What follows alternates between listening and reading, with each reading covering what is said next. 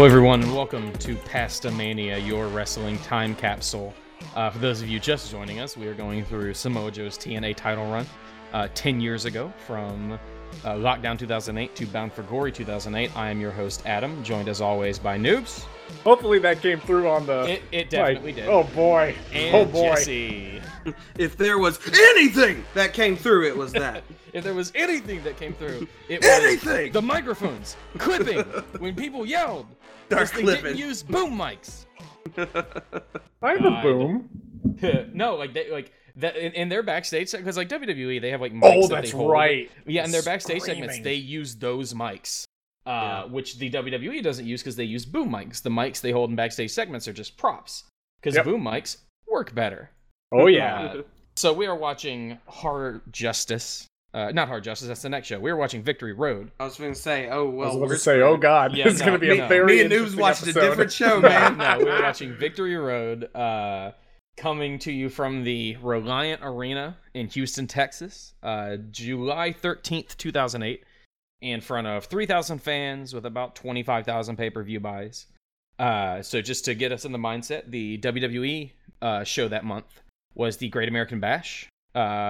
CM Punk versus Batista, Cena versus JBL, Triple H versus Edge, and the introduction of the Divas Championship, which Michelle McCool won after defeating Natalya in a match that lasted just under five minutes. You know, the reverence that should be given to introducing an entirely new championship.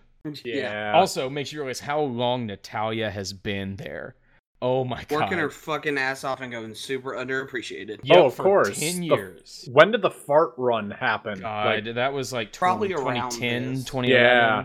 like Uh, Which I still still, like completely blocked out. Like I don't remember her being the fart girl. I Good. Just don't. Uh, uh, the number one song in the country in July 2008.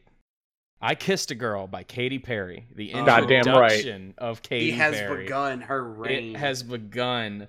Uh, much better though. The number one movie, Hellboy 2: The Golden Army. Yeah. I love that movie. That is such a good movie. Um, how recently have you seen that? Uh, about like a year and a half ago, two Okay. years ago. Okay. Like I like listen, at, like story wise, it's fine, but like that is the movie that it's like, oh, they let they gave Guillermo del Toro a budget after Pan's Labyrinth and allowed him to like visually get super buck wild. That's true. Um, like one of my favorite things is one of the uh, special features on on the Blu-ray for that is them walking. You remember the bazaar that they go to Yes. of like the the the market for all the different Oh, mystical yeah. creatures. Like he talks about like he walks up to one. I don't even know if you see it in the movie, and he's like, "Yes, this is where the fairies go, and this is where they put their shoes." Uh, and there's a little spa. Like he has completely like fully realized this like five minute scene like that's that's that good del toro and that's why i was super like like yeah like the story in that movie's fine like it's kind of forgettable the but like that visually that movie is still stunning like it still looks good because del toro like that is del toro af- right after pan's labyrinth and they Mhm. let him go and yeah, Hell- i i still really enjoy that movie Del Toro's the reason why Hellboy is my favorite comic book hero and why I have all six volumes of Nice. the library edition. Nice, yeah, Del Toro or Hellboy's great. Um, I am excited for the new one. I think it's coming out this year. I think it's coming out Um, like January December, 2019. January, yeah, with uh with David Harbour from Stranger Things. Yeah, I'm a dude, big fan he's of David Harbour. good. He looks good for it. He does look good for it, but he does just kind of look like Ron. Like it's it's like they just went and got the same makeup. Yeah, And we're but they definitely got a guy who kind of looks like he could be related to Ron. Perlman as well. Absolutely, like The David same, Harbour is the same like hard, hard monkey jaw kind of thing. Yes, yeah. David Harbour has the Ron Perlman jaw. That's a good way of putting it. Uh, so, with our grandstanding and and and whatnot out of the way, I suppose it's time to just you know start the show. Woo.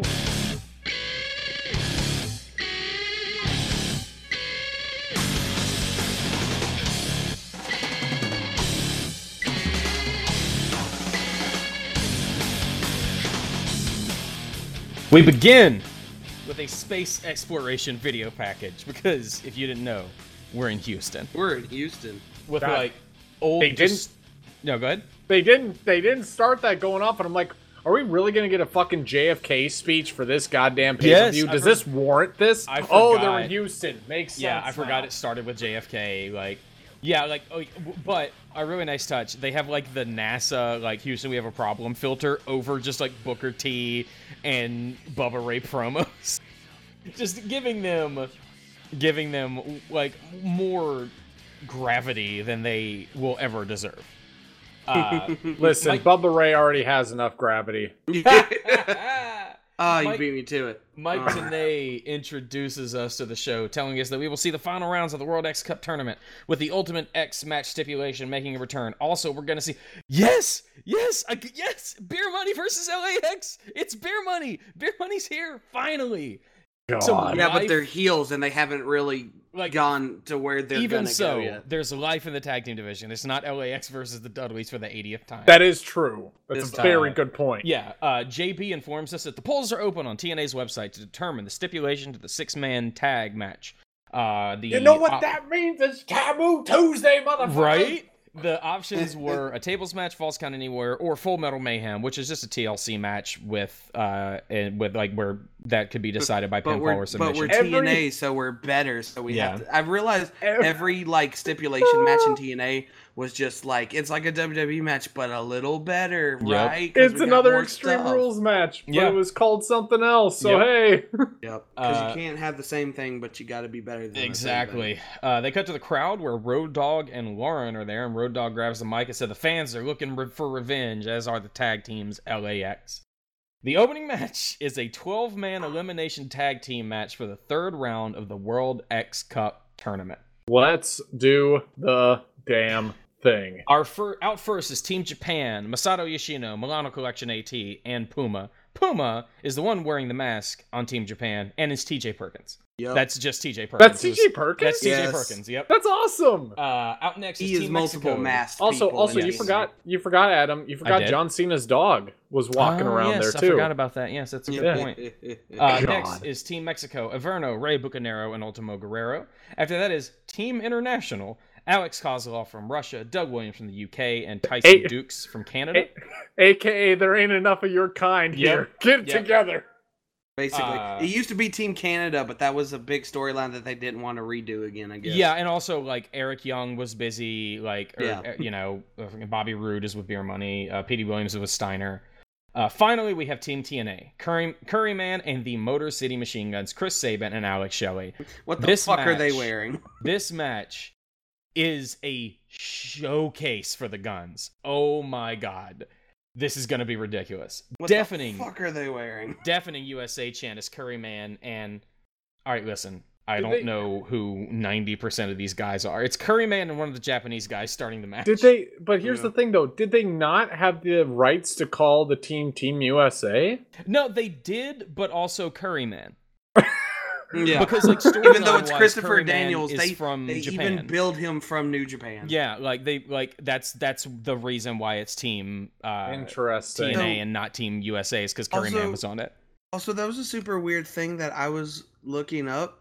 They kept saying like all those guys were from New Japan, but only one of them was. The rest were from Dragon Gate and TJ that- Perkins. That actually comes up later Okay, um in the Ultimate X match. might have missed Uh, it then because So I yeah. yeah, uh, w- when they introduce the the Japanese competitor in the Ultimate X match, the announcer says like from New Japan Pro Wrestling, and Mike Tenay is immediately like, yes, he's from Dragon Gate. Uh, yeah, yeah, yeah. That's what I'm saying. Like, like, Yeah, Okay, was- so yeah. what is it, guys? Uh, Masato Yoshino is the one in the match with Curry Man. Thank you for pointing that out, Mike Tenay. Uh, Curry Man tags out, and yes, Motor City Machine Guns double team Yoshino, double hip toss, elbow drop from Alex Shelley, Alex Shelley, missile drop kick to the back from Chris Sabin. The Motor City Machine Guns are the best tag team of all time. Oh, yeah. Team International get in and work over Sabin. Uh, also, Team International, who we'll see later, is put together by Davari, who we saw a little while ago in Nick Aldis's corner at All In. Uh, Team Oh, Mexico yeah. tag in to a light Olay chance from the audience. Rey Bucanero gets Tyson Dux in this weird face planter into a roll up combination for the three, and Tyson Dux is eliminated. And I'm like, at this point, I'm like, oh, there goes Team International, and then like, oh no, each individual competitor of has to get eliminated. Yeah. But that that's genius because that means this match is nothing but a bunch of finishes. Like it's a finish, it's a finishing sequence every two minutes. Uh, Puma and Averno have this great back and forth with Milano Collection AT getting involved sporadically until Averno hits Puma with an underhook sit out facebuster for the three, and Puma is eliminated. See you later, TJP. Chris Sabin tags in and goes after Milano. Milano hits him with a drop toe hold takedown. Then Alex Shelley runs in from the save and get caught, gets caught in the same takedown. Then Milano puts Shelley on top of Sabin and rolls them over for a double half crab. That looked What? awesome. Welcome to Japan, motherfucker. That was that was actually really That was cool so good. to see, and then broken up by the curry one. Yes, yeah, and then Curry Man. Hold a second. I'm sorry. I, I need to. Here we go. there we go. That's, it. That's what I needed. Uh, so at this point, there's only one. Um, Chris Sabin hits Milano with a kneeling super kick, gets him in a fireman's position. Alex Shelley jumps off the top rope and barely grazes Milano's head with a knee drop. Sabin drops Milano into a modified one-winged angel, cradling him to the ground for the pin, and Milano Collection AT is eliminated. So at this point, there's only one person left for Team Japan, two for Team International, and all three for Team Mexico and Team TNA. Uh, Masato Yoshino gets Averno in this weird roll up pinning combo for the pin, even though Ed Averno kicked out at like 3.1. So no one quite knew if he'd been eliminated or not until the ring announcer said it. Uh, Kozlov gets in for the first time in this match and puts on a furry Russian hat. It does like the Russian kick dance with the kicks Yeah. landing on a sitting curry man. I couldn't Oh. tell if I loved or hated that. I was like, oh, all you loved it then. I was kind of into it. I was kind of into it. Like, I was like, it oh was- my god. It was a the, very the- Russian. it was the little bit of brevity I feel like this match needed at that point. Like this match has kind of been non-stop like for like 10 minutes by now and you just need a minute to breathe and Kozlov gave you that. I think it's pretty good booking. Um I am so Russian, it hurts. exactly. Literally. Uh, Curryman goes for a top rope Hurricanrana to Ultimo Guerrero, which Guerrero counters into a power bomb for the pin, eliminating Curryman. Uh, Masato Yoshino goes after Doug Williams. He throws Williams into Rey Bucanero. He gets Williams up on his knees, and Yoshino hits him with this like falling corkscrew elbow drop thing that looked Yeah, awesome. So good. yeah. And then Bucanero covers Williams for the pin and the elimination. Like, fucking, I've never seen anything like that. That looks so cool.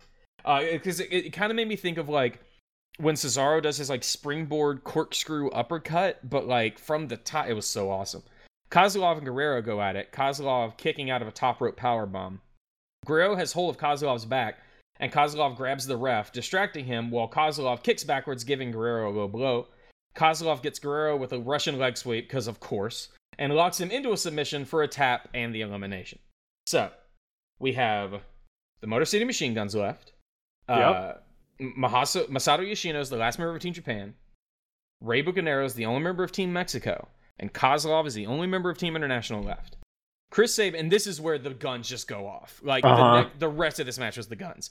Chris Sabin hits Rey Bucanero with a great top rope Hurricanrana. Alex Shelley gets in the ring, and they both hit Bucanero with a double sitting super kick, which allows Sabin to get the three. Reminder the Motor City Machine Guns were the Young Bucks before the Young Bucks were the Young Bucks. I got that Young Buck vibe while I was watching it. Like the Young Bucks are the like the Motor City Machine Guns are tied into the Young Bucks DNA, and the Motor City Machine Guns' last ever match because uh, Alex Shelley is retired was against the Young Bucks. Oh, Uh, that's beautiful. like earlier this year or last year, I can't remember, but yeah, like their last match as a tag team was against the Young Bucks because like Good. they like they're the young bucks with more ring psychology. They're the young bucks who actually sell moves and like tell a story and don't just do spot spot spot spot spot. That's Like, why listen, they weren't as over. like don't get me wrong, the young bucks are great. Like the young bucks are one of the best tag teams in the world and they're incredibly entertaining. But like the young bucks have never been interested in, in telling a story in a match. They're interested in getting their shit in. Suck it, And- suck it, suck it, suck it, suck it. Yeah, like suck it, suck it, yeah, like the, the young bucks are just super kick, super kick, this, that, the other. You know, don't don't sell anything, don't slow down the match, just go. And it's one of the reasons why they're so popular. And like the Motor City Machine Guns understand that like that gets you over, but also you need to you know tell a story. You can go, you can breathe a little bit. Uh, Sabin hits Kozlov with a cutter and removes his elbow pad. Sabin hits Kozlov with a clothesline for a two. Sabin goes after Kozlov, and Kozlov grabs the ref to block Sabin. In the confusion, Kozlov gets Sabin in a roll up and uses the ropes for leverage to eliminate Sabin. Just three people left. Alex Shelley argues with the ref and gets Pearl Harbored to the outside by Kozlov as Yoshino delivers an Irish whip to Kozlov. Kozlov dodges a clothesline and hits Shelley with a gorgeous suicide dive to the outside. Then Yoshino does some shit I ain't ever seen before. Yeah, right. He does this flippy shit face plant thing to Kozlov and gets then gets Kozlov in this like Texas cloverleaf submission, except instead of holding his legs, he was holding his arms. It's ridiculous, but it gets the verbal submission from Kozlov, leaving only Yoshino and Shelley. Like, Man, I can't believe had that to- guy was wasn't more popular or something. Like Right, don't I had to rewind that. Like, I had to watch that again. It was Um, really good. Uh, Shelley and Yoshino absolutely batter each other with some really incredible strong style chops and a fantastic top rope delayed drop kick uh, from Yoshino onto Shelley. Just awesome X Division back and forth. Face busters from Shelley. Outside the ring, top rope sling bait from Yoshino. Top rope reverse atomic bro- bro- uh, ret- yeah. Top rope reverse atomic drop from Shelley into his finish, which was like Finlay's Celtic Cross for the three and the win for Team TNA in 24-16. Like that's how you start a show. I would like Right. to point out that um immediately just goes, I need a towel. Oh look, the flag. Mm, Yep. right in my face. Yep. Oh boy. Uh, what what did you think about the match, uh, Jesse? Um, this is a negative thing. This is um, this is not a negative thing. This is just like foresight or whatever. I didn't care about anything but the spots. Like Yeah. I just like, there's That- twelve of you motherfuckers. I'm Yeah. gonna sit here and watch crazy bullshit. Absolutely. And did not disappoint. Mon- just monstrous nonsense and like none of those guys really mattered, but the machine guns overall. Yeah. Um, it was interesting. Probably a really crazy story. I, like I remember the X Cup, and I remember nothing about any of these guys except the machine guns and Kaz and what comes after. Yeah. Uh, Um, what'd you think, noobs?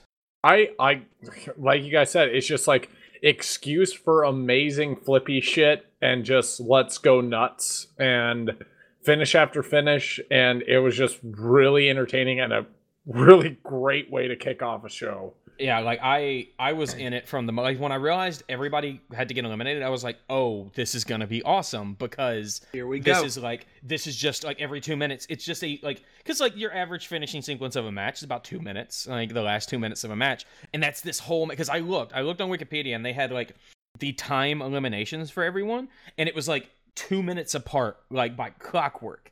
People got Yeah. eliminated just about exactly 2 minutes apart, save a couple of exa- or exceptions. And yeah, it was just spots. Like you just watch that match, you just sit back and just let it wash over you. Like just give me this goodness. Oh my god. Yep. What a good match. What a great way to start the show. Like man, this show is a really good example of the dichotomy of 2008 TNA cuz like this is awesome, but it's also the curtain jerk and like none was of the these last, guys uh, are cup tournament they ever had too. really the last Interesting. X I Cup. that. Oh, okay.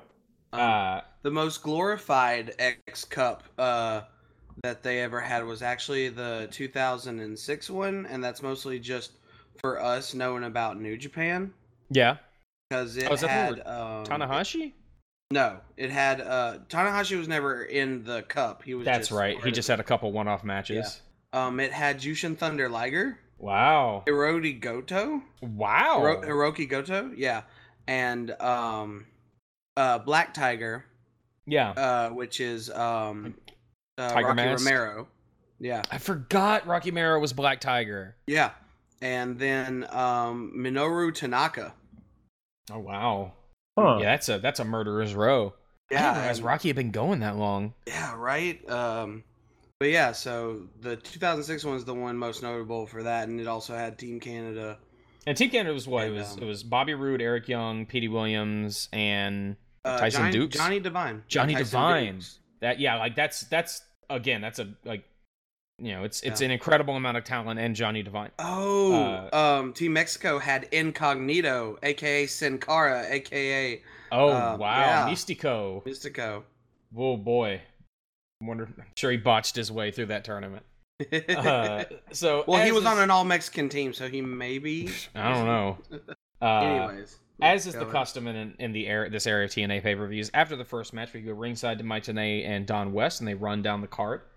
And then we watch part one of Booker T's Homecoming. AKA. MTV Cribs, We, motherfucker. we go to Booker's Oh, house. We see the African room, which is a room in his house filled with various African decorations. where he goes there sometimes Yep. just to meditate. just to meditate. It looked pretty Booker cool. T says meditate more serious Yep. than anyone has ever said meditate ever before. It's amazing. His Then- eyes like pop out. He's like meditate. God, then we, we see some of Booker's most prized possessions, which include one TNA trophy, a bunch of WWE belts, and the Houston key to the city. Strewn across a coffee table. A co- okay, Apparently, yeah. you don't want to use that coffee table for putting down coffee mugs. also, he's probably he's probably got five coffee tables. Five God damn, tables, motherfuckers living five- life. Uh, this is King Booker meets broken Matt Hardy. Yeah, Oh. yeah. It is very early. Yeah, He re- he referred to the pay per view as Road to Victory. Like that's broken Matt Hardy. that's Oh pretty my great. god. Like that's Um, vi- like it. It gave me big broken Matt Hardy vibes. He he also said when they were outside like his backyard that he also goes there to meditate. He Yeah. has Yeah. multiple places where he meditates. Well, yeah. And no, no one like. like it's like, hey Booker, I don't think you understand the point of meditation. You're way intense on this. And meditation's You meant keep to using relax. that word. Are I don't think it means what you think it means. Meditation God. means to stew against your enemies and Right? hope they die. Right? Before they show his wine, he just like literally for a split three set like two seconds has a book open and then closes it like ah Yep. I didn't see you there. I lost my fucking shit after that. You- I was like he skip- just opened and closed that book just to close you skipped you skipped his magnificent wall of achievements where the wall is like 50 feet across and there's like eight plaques eight that are like pictures. eight and a half by 11 plaque. Just like a PWI award and like Yeah. a picture of him Just winning a belt. It's What? oh my You god. want to put that shit in like at the end of a hallway Yeah, where a like, desk that shit, goes. like or like going up your stairwell or something. Like this is just a huge wall with like eight plaques on it. This is amazing. Booker is killing it with just this weird persona. his uh, brand. Yes, Brand. Booker, Booker T is a brand. He's got Brand. Booker T brandy and Booker T wine. Which was oh my made god. when he was five years old. That's right. This brandy was made when I was five years old. Five Does years Samoa old. Joe have does Samoa Joe have that? Booker T is a brand. honestly, He's- honestly, he said five years old five times. Did y'all Yep. catch that? Yep, yep. Five yep. years old. Five years is so great. Booker wine. I'm googling this right now because I want to know if Charmel's is a real you- place in Houston. I no way it guarantee you- No yep. way it is. Oh my god. there is it's just there is a, a vineyard or a winery called Booker. So I almost guarantee you they just bought a bottle of that. Oh, that. definitely. Like, definitely. oh my god. Also, Also so good. also his fucking bistro. It's a kitchen. Yep, yeah, Yep. Booker's Fucking kitchen. yep. Okay, we will, we will, we will Oh. return to Booker in a bit, where we go to God, that uh, kept Sean me- Mills. that made me alive. It's so good. Uh, oh boy, next up is Gail Kim versus Angelina Love. Uh, video package detailing Yay. how Angelina cost Gail when she was wrestling for the Knockouts title. Angelina Love, I'm sure, is a very wonderful person. Hmm. But she looks like the most 2008 romantic comedy evil ex girlfriend that has ever existed. Oh yeah. Like the hair and everything. She had the uh, Marge Simpson shotgun makeup going on Yep. too in that promo package. uh Gail comes out first, heads to the ring, gets on the top rope, Pearl Harbor by Angelina, and we get the match under the way. Don West, while referring to Gail Kemp, watch for her to put on a clinic. Nothing about an Angelina Love match has ever or will ever be described as a clinic. Uh, the numbers game. Gail goes for a springboard into the ring, but Velvet Sky grabs her foot as the ref is distracted checking on Angelina. Credit where it's due. The match has a good pace. Like, Angelina Yeah. isn't slowing things down with rest holds, and they actually broke out some good looking moves. Uh, she popped Gail with a surprising spinning heel kick that actually looked really good. Uh, at one point, they cut to the hard camera before the crane camera was reset. So you just have this shot with a huge crane arm uh, going across the entire screen because that's that TNA production value. God. Uh, Gail gets up on the top rope to attack a vulnerable Angelina, but then she just falls down, crouching herself on the ropes. Velvet came over and shook the ropes to make her lose her balance, apparently, though they didn't catch that on camera because why would they? Yeah, no. of course not. Angelina hits Gail with a top rope suplex as Mike Tenay talks about the new TNA trading card set. Gail gets her babyface comeback, hitting Angelina with a couple of clotheslines into a drop kick. Angelina cuts it off into a roll up that Gail kicks out of and counters into a spear for two. Gail hits Angelina with a code breaker and then hits her with a handcuff neck breaker for the win in 6 minutes and 13 seconds. Uh, a bit of a nothing match to get Gail over and kind of like reset her position in the knockouts division. What did you think, noobs? Um, I mean, the "you screwed Brett" chance to Earl Hebner was definitely a, uh sign of this match. Oh God, I was wondering what that was. yeah, that was "you screwed Brett" chance. Wow. I mean, Wow. the match Ten is years what it, later. Yeah, eleven.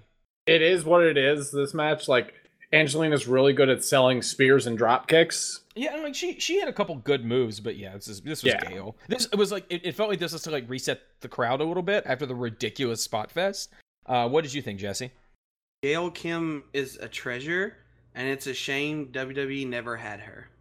Well, they never treated her. They never had her. They- they uh, never like, to had her full potential. They they had her, but they but never they, had They her. didn't respect her. Yeah. Yeah, Mhm. it's oh both Gail Kim runs in WWE make me Yep. want And to that's- cry, but I'm too puzzled to you mean cry. to tell me men like Asian women? Yeah, like somebody on Twitter was like message was like talking to her like, "Oh, are you going to be at Evolution?" Like she's like, "No." Like, why not? And like, why would I go back to that company? What? Yeah. Like- Watch my six matches on the WWE Network Yeah. and come ask me again. Yeah, like why would I go back there? And also, she's done. Like she retired. Uh, she It'd had a be retirement match in cool, but TNA last year. Uh, it was actually for the Knockouts title, and she was like, "This will be my last TNA match. Like this is it." And she Yeah, won the title, yeah, she and then like re- retired. But then I think she like had her actual final match in like February or March. Uh, I think it was in Canada. You know, to go out, you know, in her in her homeland. Uh, Post match, Velvet Sky gets in the ring and beats down Gail to get the heels heat back. They go to get the paper bag to put over Gail's face, but Gale wiggles out of their grasp and leaves the ring, retreating to the entranceway. Wrestling 101. You never want your valiant babyface to be retreating and running away from a fight. There's a little, there's like on this show, there's a few things, like for example, to, in the next segment, like it, it feels like they don't understand like how you treat babyfaces and heels because we Um, go to the back with Lauren and Road Hold Dogg. on, real quick Yeah? before we skip. Um, the way you did that transition, and it may just be me, but to clarify for people who listen and get super confused, Mhm. that you went from talking about Gail Kim's retirement match straight back into Angelina attacking her, and I thought Yeah. what you were talking about was like just for old time's sakes, Angelina attacked her at her retirement Jesus match. Yeah. Yeah. I'm sorry, Uh, like you no. just you have no periods, my man. Listen, you just gotta Well, go. yeah, because you, you finish that sentence with your answer. Of course, he doesn't have periods. Yeah. yeah. Uh, Come on. Anyways, But yeah, I tell you, they have some like weird, like for like I think we go back to Lauren and Road Dogg with the twelve lucky fans who are going to be a part of the Fans Revenge Lumberjack match between LAX and Beer Money. Basically, the idea is that the fans will have leather straps, so if a wrestler leaves the ring, they'll beat the piss out of them with the straps. All of the fans have on LAX shirts, and there are two mannequins dressed as Bobby Roode and James Storm, with Road Dogg introducing some of the fans as they whip the mannequins. Uh, remember how we talked about how TNA used their hand mics instead of boom mics? Road Dogg destroys the levels on the mic he's holding as he yells into it. Not the only time that'll happen on the show. But again, Wrestling 101. You never want your heels to be at a disadvantage going into a match lest they gain sympathy from the audience. Like in this fans revenge match that comes up later, Beer Money are the baby faces because they have the entire deck stacked against them. It's it's weird like misunderstanding of like how you book faces and heels. It's It's, well, it's, it's weird. The, it's it's the Vince Russo idea. It's like yeah. fans want. it- Bro, he, he believes in that nostalgic mid '90s thing of throwing bottles and Yeah. your food at the bad guys. Yeah, like It's- WCW embracing it's- it and yeah. It's what I'd like to call the RR, Russo writing. Russo, that- damn. Uh, you mean the triple R's? Russo writing arithmetic. exactly. uh Oh fuck, that's so. Next good. up is Sanjay Dutt versus Black Machismo. Black Machismo. God bless. This is so dumb and I love it. So they have a video package. Black machismo. They have a video package that ends with dramatic music and a dramatic voiceover as Lethal looks down at Dutt from the ring post, where Dutt is outside cowering, surrounded with small children in traditional Indian garb, none of Yes. which were It- Indian. Yeah. It also that promo package started with about 30 seconds of no music. Yep. It was just like, what It was is very weird. Uh, so But they try to make the guru gimmick into like a cult thing. No, like Sanjay is out first, and he's the bad guy now, and you can tell because he's in a do rag. Uh, also, Right? he's using his tambourine as like a collection plate, and so he's like walking around, and people are dropping dollar bills into it. You stupid Uh, bastards. God. Uh, next out is Black Machismo Jay Lethal with SoCal Val. Black Machismo. There has been a very strange confluence of TNA things late 2008 TNA things lately, such as Jay Lethal appearing as Black Machismo at All In. That was And- so great. That was the- weird. it was so good. Like, Like we we marked out for it just because we're in the middle of watching this. yeah, Yeah. that's very true. Like we, Um, there have been they- a lot and of they things did it popping because it up was such a fan favorite thing, and they wanted to make it the match as hot as possible. Yeah. Because I'm sure a lot of people felt like that title match was going to be not a bad one, but like just a throwaway match in general. So Yeah. like, how do we make this as redonkulous and Yeah, it was like fan oriented as possible? It was a fun storyline match, but yeah, like because like in like, the day after that, Impact's YouTube channel just uploaded Curryman's Titantron for no reason, and then like, was and then like two days after that, wasn't like Sacrifice 08 the Wikipedia page of It was the Lockdown. day? It was Lockdown, lockdown, oh yeah, yeah. yeah, Lockdown 08 was like the Wikipedia page of the day. It's like somebody's what what, listening- what community Shit's back. episode are we a part of? What's Right? happening? somebody out there's God's listening to this. Um, it was So- weird. Sanjay Dutt gives a rose and a card to Val, and Jay starts the match by suicide diving through the rope, sending Dutt into a barricade on the outside. And uh, murdering that rose. Yep. Jay takes the card and rose from Val and rips them up and everything, throws Dutt in the ring, and bell rings, we're underway. Uh, very high paced match. You can tell these guys have wrestled together and against each other hundreds of times because they have Uh-huh. great chemistry. Lethal gives an arm drag to Dutt, flips through it, and delivers a drop kick to a prone Dutt. Awesome. Sanjay is still trying to figure out his new character. He hits Jay with a great springboard Thesz press and then just looks into the camera, super creepy as fuck, and then hits himself on his head a couple times with the tambourine. There's some growing pains with the heel turn, is what I'm saying. Oh, yeah. I'm God. crazy. These guys are so good. Jay hits Sanjay with the snake eyes onto the top turnbuckle in the corner, then grabs Sanjay and slings him over his head for a German suplex that Sanjay flips through so he lands on his face. I, I've never seen someone take a German like that. It magical. Uh, Dutt hits Jay with a top rope Hurricanrana into a running shooting star press. We only saw the impact of the shooting star press though, because the cameras cut to a worried looking SoCal Val during the exchange God, I wish they'd stop doing that. like I don't mind the focus on Val. She's integral to the storyline, and he's and she's good at what she does. But you need to get your truck people shit together to make sure you cut at the right times. it, there And were that- a, and there were a lot of bad cuts event. in this Yeah, I was fixing to But say they do the that a event- lot in Booker versus Joe. Uh, Jay batters Sanjay outside the ring as Dutt reaches forward, yelling, "Val, Val, help me!" Jay gets Dutt in a cloverleaf submission, and Sanjay continues to call for Val. Val gets in the ring and on the ring steps, and Jay releases the hold, telling Val to get back to the floor. Sanjay gets the upper hand and crawls over to Val. Jay grabs him from behind and hits him with the lethal, lethal combination. Instead of going for the pin, he goes to batter Dutt some more. Val gets on the ring apron. Jay goes over to her. Sanjay gets Jay in a roll up and uses the ropes for leverage to get the win in 824. After the match, Sanjay kisses Val's hand, celebrates all the way up the entrance ramp. Uh, what did you think, noobs? I it it was good. there was a lot of good like fluidity with the match. Like you could like you said, it they're really they work really well together. It just with the camera angle, like the random camera cuts to yeah. uh what's her name, Val and Southern Constant- County, Val- California. Yeah, California Val. Yeah, right?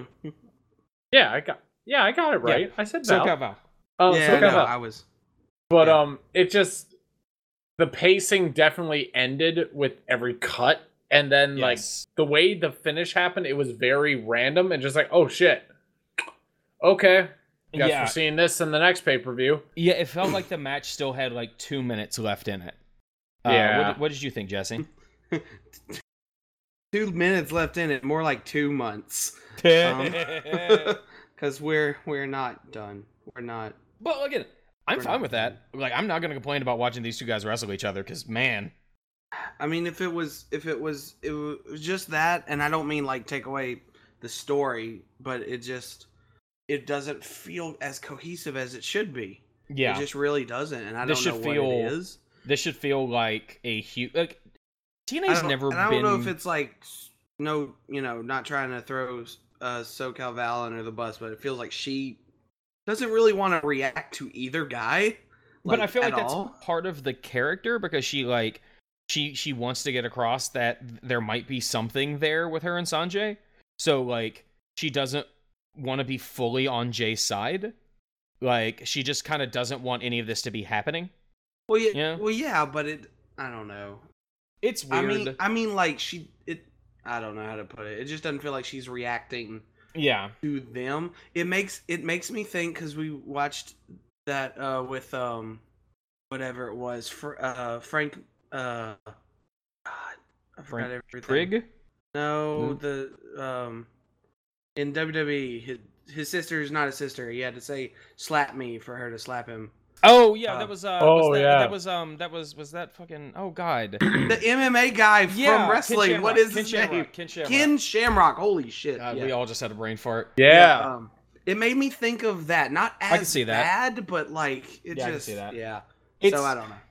TNA has never been great at Storytelling. well like, like friends breaking up storytelling like Oh yeah, and they remember remember when America's Most Wanted broke up? And like so America's Most Wanted was James Storm and uh Chris Harris. Chris Harris. They were one of the best tag teams in the world. They had always like they were ta- they were a tag team before TNA started on TNA TV. They got put together on the second weekly pay-per-view in 2002. And they were a team until late 2006 uh, when they lost the tag titles to LAX and James Storm turns on Chris Harris and like cracks him in the eye with a beer bottle and Chris Harris is out for months and he finally makes his return and he's got like an eye patch on and so like we're like it's time for a blood feud right and their match like their first match against each other was a fucking blindfold match In a cage. in a cage at, at at lockdown. lockdown 2007 with the most shit ass blindfolds ever made and they kept falling They like just it was like bags. like they're just bags. bags, which is that's most blindfold matches. Like you go back like Ricky Steen or um Rick Martel versus Jake the Snake at WrestleMania. Those are bags, like blindfold because you have to have it to where you can actually see through it. Right, right, right. Uh, you have to have gimmick blindfolds, but like they didn't tighten them, so they just fell off constantly. But they had like the blindfold would fall off, but they would still have to work the spot like they couldn't see. It was a disaster. it was as bad as it was bad as the V the VKM Road Dogg shit. It was it was dis- it was a disaster, and it shouldn't have been. And they ended up having like a like I think it was like no surrender that year. They had like a buckets of blood fucking Texas death match that made up for it. But like Mhm. yeah, like TNA's never been great at those breakup stories, and like J- Jay and Sanjay can deliver in ring, but Mhm. the story here. But I think part of it is the story is fucking ridiculous yeah. which I'm into because I'm into the ridiculous story, but it does lose a bit of the gravity that something like this probably should have. Uh, but speaking of James Storm, uh, we get 10 seconds to let the end of the match set in, and then we go boom right in the back uh, for uh, a promo for the tag team match. Beer Money and Jackie are in the back with JB. Bobby cuts a great promo. He's talking about Fury. He's like, Fury is is you know James when the bartender says last call. Fury is me when the Dow crashes and I lose my investments, which was strangely prescient because this was July 13th, 2008. I was about to say The stock market Yeah. crash that solidified the recession was a couple months later at the end of September 2008. He Uh, knew his gimmick was real. Yep, then Roode Like- calls the folks ringside marks. It was great. I I also just love furious when the bartender does his fucking job to kick out drunks so they don't die on his watch. Well, And then- yeah. And like James Storm gets on the mic and Roode just yells support to him in the background, like, you know what the best part of Houston is? And Bobby just in the background, tell them. Getting out. Tell tell this Uh, shit, Bobby. And then, uh, Jackie isn't going to the ring with him. Which saying, was really great. those little tits got belts out there. They got live rounds. It. I had to like. I had to. Dude, it's like, what did you just say? I had to go backwards. Overall, Vintage Great. Jacqueline. great promo. Like, pro- like I, I think this is by a mile the most entertaining backstage segment we've seen this Well, run. The best part is the whole Jacqueline thing. She's like leaving, and they're, like they're both rooting at her. Like, come on, no, Yeah, no, you can come fun. back. It's like Jacqueline's like, no, y'all want to get sued? Yeah. Whipping a black girl with a belt? That was probably the big thing. God, it was such a good promo. Like these guys, like you can see that magic here. Like they, but again, James Storm, man, makes that mic hot. Like he, woo. Uh, but yeah, I, I, I really enjoyed that segment. What would you guys think about it? I was super into it. I was I- so hyped out for this match. It was pretty good. I just, I just, it started to dawn on me that like they don't really explain. They do explain it, but you don't really pay attention to it if you're not really invested into it. That oh, these fans are actually going to be down in, in the ring. Yep. Yeah. Yep. Oh no, They've they have had multiple fans revenge matches. Yep. Um, and they are always go about as good as you Yeah. think they would. It's Uh, just like, oh boy, where do I sign up to never be a participant? Right. Well, for here's the thing. I feel like all of them are like people back like like caterers and like people who work at TNA, except for the one guy who won a contest. Like, I Yeah, guarantee probably. every single one of those people is somebody on TNA's payroll, uh, just to make sure. And the one guy who ran a contest or won a contest. Um, so the fans head to the ring as Mike Tenay runs down the names, talks about one of them uh, winning the contest, and out next. Sorry about your damn luck. Your channel is edited.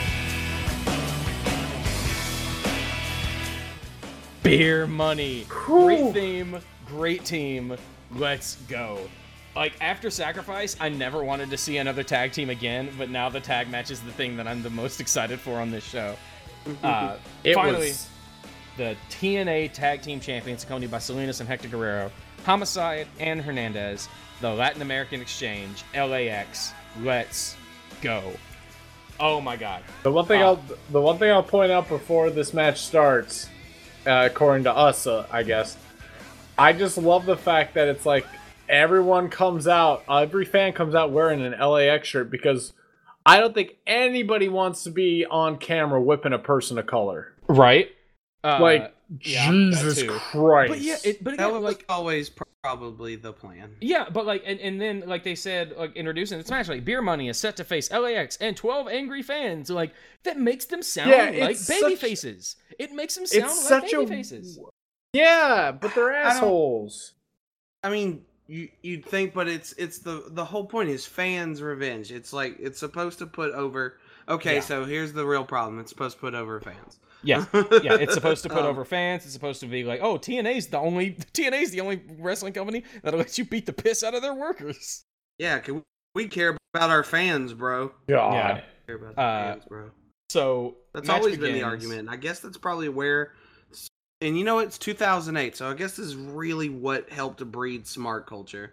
Even Yeah. though, even though in hindsight there are so many fire Russo chants throughout oh these yeah, pay-per-views, after There's gonna be more later for a couple things. After Des- Destination X 2007 had a last rites match, which is just a coffin match between Abyss and Sting, except the coffin instead of being outside of the ring, like was like lowered into the ring. Yeah. And like Sting ended up winning it, and like so they rose they rose the coffin up with Abyss in it, and fans were just chanting Fire Russo. And afterwards, uh, um, Dixie Carter in like an investors call said that it was just a bunch of smart marks trying to like hijack the show. Like she addressed that. I love it. uh, I yes. fucking love it. Yep. So And by start- that, I hate it. yeah, we start with Roode and Homicide, shoulder tackle into shoulder tackle, trading punches, headlock from Roode, arm lock from Homicide, back and forth, trading the advantage until Homicide pushes Bobby out of the ring. Uh, and he gets beat up by the fans. And Bobby runs over to James Storm and like hugs him, like around Hugs the him, waist. yeah, like hugs him so good. crying. It was so good. Like, oh my god. Uh, James Storm gets in, takes advantage, and sends Homicide to the outside. The fans back off and don't touch him. And he grabs James Storm's beer and takes a swig and then dumps some of it into the mouth of a nearby fan. Awesome. Mhm. James Storm runs out again to get Homicide and gets beat down by the rings, uh, or by the fans around the ring. Homicide sends James Storm to the ropes, who skins the cat and celebrates before Hector yanks him out, and Storm takes a bunch of shots from the fans. Bobby sends Homicide over the top rope to the apron with a body drop, to which Homicide yells, Oh shit! Then Bobby punches Homicide, who jumps to the floor. Bobby goes for a sliding drop kick to Homicide, but misjudges it and ends up on the floor, caught between the ring apron and the side of the ring, trapping him. The fans come over and start to beat on him as he drops to the ground and crawls around under the ring, popping out on another side and getting back in the ring. Fantastic. Homicide hits Bobby with three rolling suplexes, and the crowd knows what's coming next, chanting Eddie, Eddie, Eddie as Homicide goes up for the fro- frog splash, but Storm distracts him. Homicide misses a flying nothing, and Roode hits him with a gorgeous spine buster. And that's when I cried. Mm-hmm. Like, just Yep. that's yeah. Mm-hmm. Because I Eddie guess- would also do those rolling suplexes. I think he called them the Three Amigos. Oh, he would do he would do the three amigo the three amigos uh, suplexes, and yeah, he would he would do all three of them before he would go up to the top rope. it was and- very similar to like his friend Benoit's three super suplexes, then the yeah. rake across the chin, and then the headbutt. It's Yeah. like Yeah. It was it was a really cool moment. It was a great moment, and I'm sure that I- like you just wonder how that make like how good that makes Hector feel out there. it it I'm sure- brought me yeah, back I'm to that. sure Su- he- they asked Hector if they could do it, and he was like, "Dude, Yeah. please." it brought me back to that super show. Like I don't think we've ever talked about that. Oh, like, yeah. on here. Like I was at the super show where Eddie had died that Yeah, day the in Eddie tribute show. Yeah. So I saw both the Raw and SmackDown Eddie tribute shows, and it's just like one of those things where I'm just like, that is so ingrained in my head. Yep. And the moment I start hearing the Eddie chants, it's just like, okay, I'm back Yep. 13 years ago, Man. damn near crying my eyes out. God, yeah. I didn't even think about that. It, it's it's me making it about me. So let But enough no, about But me. no, that's awesome. Like that's that shows like, you know, that that shows how great wrestling is. That like There's it- some you know, tenure. That yeah. Yeah. that like that stuff that it can get. It's like when I it's honestly it's it's a very different type because it's like pure adulation, but it's how I feel whenever I watch anything from Takeover New Orleans because I was at Takeover New Orleans and that was like the best show I'll ever see. And so like and just like the way I felt when I left that show whenever I watch that show, like yeah, it takes me right back there and I get really emotional. Like Yeah. I'm sure one day we will end up doing that show on here for something. And man, that's gonna be a hell of a episode for me because it's just gonna be like, yeah, and this is the part where I screamed, and this is the part where I cried, and this is the part and this is the part where I logged into TeamSpeak and ruined the everyone's everyone's spoiled like, the ending spoiled it. tag match because uh, 'cause, You yeah, 'cause- log in and we just hear Adam Cole, baby, with like while Yes. Adam Cole is not even on the fucking ladder. Listen, I like- wanted to share that with you guys because, boy, let me tell you, being around 18,000 people all screaming Adam Cole, baby, is a hell of a moment. Oh, I can imagine. Uh, I can't wait to have that happen. Anyway, The ref gets distracted by Hernandez and Beer Money tag team the shit out of Homicide, just battering him up and down the ring. Storm gets Homicide in a half crab, and Hernandez jumps in, taking Storm out. Storm tags in Bobby, who prevents Homicide from getting to Hernandez, but then Homicide gets Bobby in a T-bone suplex and gets the hot tag. Hernandez clears house, hitting Bobby with a back body drop into the fucking stratosphere. yeah. Storm gets Homicide up on the top rope, but Homicide counters and hits Storm with a gorgeous tornado DDT. He goes for a stunner on Roode, but gets countered, and then he low bridges Roode when Roode runs after him, sending him to the outside to be battered by the fans. Roode gets back in the ring, Hernandez gets him on his shoulders, Homicide gets on the top rope and hits Bobby with the Gringo Cutter for the clean three in 10 minutes and 6 seconds. What did you think about the match, Jesse? Um, it it I don't know how to explain it. Like, it made me realize just how like LAX is the TNA tag division, pretty Yep. much. Um, it, Until beer money. I- yeah. Um, but even then, like I don't know, it took me a while to get into beer money. I'm I'm one of those weird people that like I I really have to I don't really get into somebody until they're a face for just a minute and then I like some of their heel work or or whatever. yeah. And, and and also this was a time period where you know I'd been watching for like 2 years and I didn't think that they were going to last because they were two singles guys thrown together. That's they used to be thing. former tag team dudes so it was so it took me a while to feel like oh i mean why should i really care about this? It just means that the tag division's not um great right now. That's usually what the sign is. They Yeah. didn't to me become like the definitive tag team after lax until they won like their third one and they were they, were- they were different. They it's this, it, it reminds me a lot of like what the bar started out with um uh Sheamus and Cesaro. Uh how we weren't sure if that like, you know, was really gonna matter and how much they clicked and changed and See, they became a tag team I within would a say couple of months. I would say because like Sheamus and Cesaro when they got back together, like there was at least like a story there. I would more compare it to Cesaro and Tyson Kidd. Maybe, yeah, that too. But Um, yeah, I, a I'm just of- saying the bar because the Yeah. bar has gotten to last longer and Yeah. um have jackets. That Yeah. that's what Like- matters is when you start having jackets. Like, don't get me wrong. Like I'm marking out for beer money here because I know what beer money would become. right, like, right, I- right. I, they're That's still fine. really good here, but like, Yeah.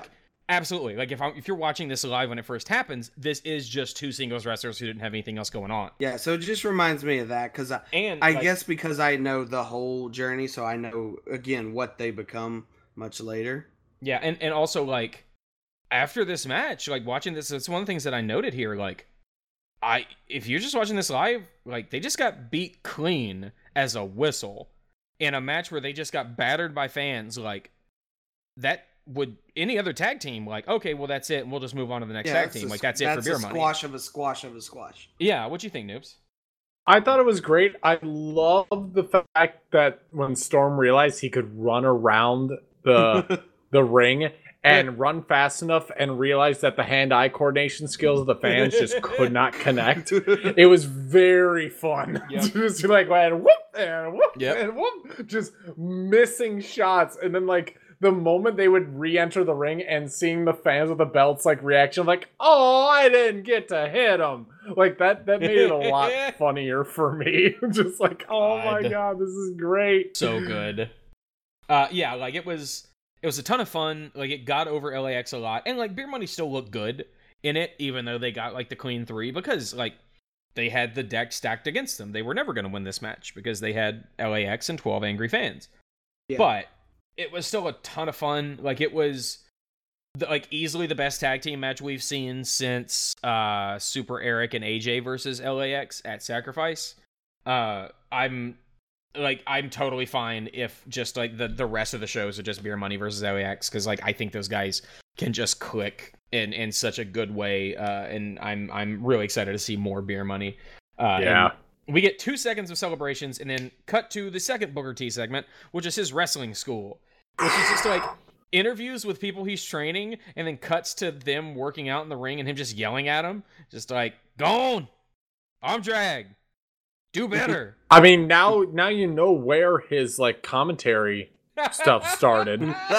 like damn. let's be real here. like, like he just I also didn't like how when the segment ended, Booker is looking at the camera like he's Yeah. looking at my soul. So I called the cops and they understood. they understood my Dude, fear. No, that's the best thing about heel Booker is that that look, that just bug eyed. he's like, I'm so good at that bug eye look like oh my god What? What? the hell? What?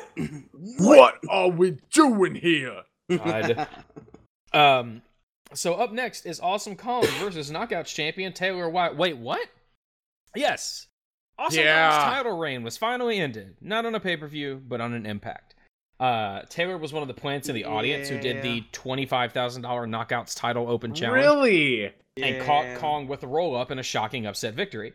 I was curious about Taylor Wilde. Was she someone I knew? Did she have great success in TNA and elsewhere? She got rocketed to the top, past Roxy and ODB and all of the other women on the roster. No, she'd be out of TNA by 2010, and she retired from wrestling in Just 2011. Rando. Yep.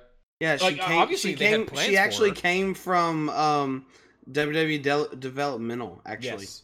that's it. Uh, but yeah, so like they, yeah, like she, they had plans for her, like they rocketed her to the top, but she just, she was okay. Like, so they make their I just know why Kong, they did that.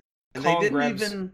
yeah, They didn't even like have a highlight video of her beating Kong. Yeah, they did. Um, not not like like a detail. I don't know. It just didn't feel like it made it uh, special. I think part of that is because, like, they, they put it in the video package, but it's mostly just her getting the roll up on Kong because that's the whole ma- like that's the whole thing is that she Yeah. got like she got like she she stole one from Kong. Right. Uh, they could have. I feel like they should have just built it up more though. Oh, absolutely. Uh, I I I- don't mind like a Kong, shocking. I don't understand. I don't mind like a shocking victory, and obviously that obviously with the twenty five thousand dollar like fan challenge, that's how they were gonna end up. Like that, Yeah. you do that to set up for that ending her title reign. You know, it's it's um. But all right, compare this to the Milan Miracle with I was about Santino to say it's Santino taking the IC title off of Umaga. Yeah, they But- they hyped the shit out of that. They made a huge Yeah. package of it and a big deal. The Taylor Wilde thing just But didn't. that's just that's the difference between TNA and WWE production. yeah, it is, it is. But like, come on, people, fucking try. right. Yeah. Uh, so the match begins. Kong grabs the title from her, and they begin brawling. Okay, time Uh, out, time out. Match begins. You missed that Taylor Wilde's theme is so much like the new Iconics theme. Yeah, I didn't think about that. Yeah. Like the Yeah. like thing. It's just I- like wait, what? I, I once heard someone describe it as like uh bicycle by Queen. Like- oh, Yeah, you just yeah, broke yeah, me. Yeah. that's fair. Uh so yeah, yeah, she comes up with like bicycle by Queen and like uh this is a match, I suppose. Uh Mm, Kong yeah. throws her around for a while and gets her in an endless camel clutch. She was in that hold for so long. Taylor eventually wrestles out, but Kong takes back over. Kong gets her up for the awesome bomb, but Taylor fights out. Taylor gets on the top rope and actually hits a really good looking drop kick. Uh, but Kong immediately gets back up and just turns her inside out with a lariat. Uh, Kong gets to the top and Taylor joins her, hitting her with a top rope arm drag for a two. Kong goes for the spinning back fist, but Taylor dodges and gets Kong in a roll up for another two two count. Kong sets Taylor up for the implant buster, but Taylor rolls through it, which looked pretty good, and she gets the pin to retain her title in 4 minutes and 51 seconds. But the story of this match is not the match. Uh, after the match, Saeed attacks Taylor and throws her back in the ring. She and Kong beat up on Taylor for a while, with Kong hitting Taylor Uh-huh. with an implant buster. Then Saeed brings in a chair, and Kong sets up for the awesome bomb. And oh, that's Abyss's music! For the second month in a row, Abyss shows up to defend the vulnerable and defenseless. Again, in these situations, the least likely person comes out to help. The Yep. definition of RR booking. Yep. That is Russo writing booking. Saeed gets in between Kong and Abyss. Kong leaves the ring, and Saeed slaps Abyss, and she eats a black hole slam for her troubles. Uh, what'd you think, Noobs? I mean, like you said, the match was just like, uh, I didn't care for, again, the random shots of Saeed just Yep. like zoomed in on her eye makeup. It's just like, what, Yep. uh, what, why? Okay. And then they like, the match ends. Okay, Saeed, we need you to emote more through the hijab. Can you, can you emote a little bit more, please? Like, Right? Quinn Please. Carter. Because yeah, I don't know if we've if we've gotten this across. Raisha Saeed is this like evil foreigner lady who is uh, Awesome Kong's manager, who comes out in a full like hijab, like you can only see her eyes, uh, because She's played by totally not someone like and she's that. played by yeah cheerleader Melissa, aka Mariposa. Uh, but yeah, like it was fine. I I popped for Abyss because I'll kind of always pop for Abyss. Abyss has the best theme music right up until it isn't. Like the first four seconds of Abyss's theme are awesome, and then it's just standard butt rock. Oh, I, lo- I love the whole thing. Like don't get me wrong, it's a good theme, but like I feel like if the whole thing was like more orchestral with like screaming strings and stuff like that, how it starts, like it starts awesome, and then just dirter, dirter, chugga chugga dirter, and like that's okay, but like you know, yeah. it sets up Well, like it, it, to it me, it sounds like cash. To me it sounds like cage doors slamming, like like the rail, like kinda sliding the rails of K, like kind of I thing. can I can kind of see that, yeah. But uh, you know, that's how yeah. that's what I've always thought it was. I didn't Yeah. think about it being like new metal chords or Yeah. whatever. Uh, But it could I, I'm excited to see where Abyss goes. I'm excited to watch an Abyss match. Uh, Yeah, then- I'm I'm all about that really. Yes. Uh, we go to a restaurant that they're acting like Booker T owns called Sharmell's. There's a wonderful bit where Booker is, is talking to like the guy who runs the place, saying, "Make sure the food portions are much smaller, and make sure you water down all the booze. We got to make as much money as we can." Like And suddenly I Booker T is in a Guy day. Ritchie film. The, the, the, what did the guy say? Like, he Yeah, was like, he said, "Booker's a great boss as long as I come to work every day, and, and I mean And I mean day. every day. He takes care of me." Booker is a business in itself. Booker talk Booker T talks about Booker T as if Booker T is an inanimate object. Yep. And then Booker like, T is an enterprise. Booker T is an icon. And then at the end of it, Sharmell was eating a salad. They didn't put the apples in my salad. And What? it looked like Booker T was about to go murder someone. he, Oh, yeah. he did. He absolutely murdered that guy. oh my god. Uh great segment. Again, getting over just crazy, awesome, delusional, bigger than life Booker T. What? Such a good character. Up next is the final match in the TNA World X Cup, the Ultimate X match. So the Ultimate X is a ladder match without the ladder. Uh, on four sides of the ring, there are scaffolding, and then there's two cables crisscrossing the ring, and in between them there is something hanging. Sometimes it's a belt, but this time it's just like an X. The winner is the one who could get up there, monkey bar on the ropes, and remove the item. We get a really weird video package. With like fucking With, like- 300 music. Like with Going. lots of quiet violin music playing Yeah. with silent movie style cards saying stuff like, "Why do they do it? Because they are the X division, and the world will Like, be I don't get it. It's I just so don't weird. get it. It's so I- weird. Take Uh, this seriously. Take it seriously. Uh, so because of how the points have worked out, the winner of this match will Are win the World yet? X Cup for their team. Uh, out first is Naruki Doi for Team Japan, and yeah, the ring announcer said he is representing New Japan, and then Tenay was really im- immediately like representing the Dragon Gate promotion. yeah, he's uh, never been in New Japan, so I don't know what Yep. that's about. Next is Volador Jr. from Mexico. Then, oh shit, it's Davari representing Team International. I miss his brother, Ariya Daivari. He hasn't been seen in the WWE since the Greatest Royal Rumble. He is out with an unspecified injury. Uh, hope he gets better he's a really good cruiserweight. Uh, I and- will- Yeah, I, I think I think we need to point out we brought this up in our chat before this match started. The Oh, commentators God. the commentators are talking Uh-huh. and they have a great hard cam right on the commentators talking and behind what's it who's the guy mm, with the Don West behind Don West. behind Don West there is a sign that just says my sister is and the next word is it rhymes with cook but starts with a G. Yeah, a racial slur, just right It- behind DW. just a hard G, just looking at, God. and and then the next team they introduce is Team Team, Japan. Japan. God, how It did that get on TV? TNA. It just is so bad. God, TNA production, please. I'm begging you. I have a It's- family. It's TNA so production. like I I was distracted. No one cares about your family, bro. I was distracted by that so hard God. throughout the entire match. I just Vince kept thinking of Russo that sign. a hand in the No. cameras. No, well, no. Like Vince Russo would write. He writes the storylines. He does not handle production. Like he doesn't. He doesn't do production. He's not in the truck. Like he's not uh Kevin. Dunn. Like no, he is not the guy in you know ch- changing camera angles and stuff like yeah, that. Uh, God, it was something. yeah, Sorry to derail, but no, but the, yeah, like how did that get on TV? How did that get on TV? You stay classy, Houston. But- We get two X Men, X X Men. We get two multiple X Division car crash matches on one show.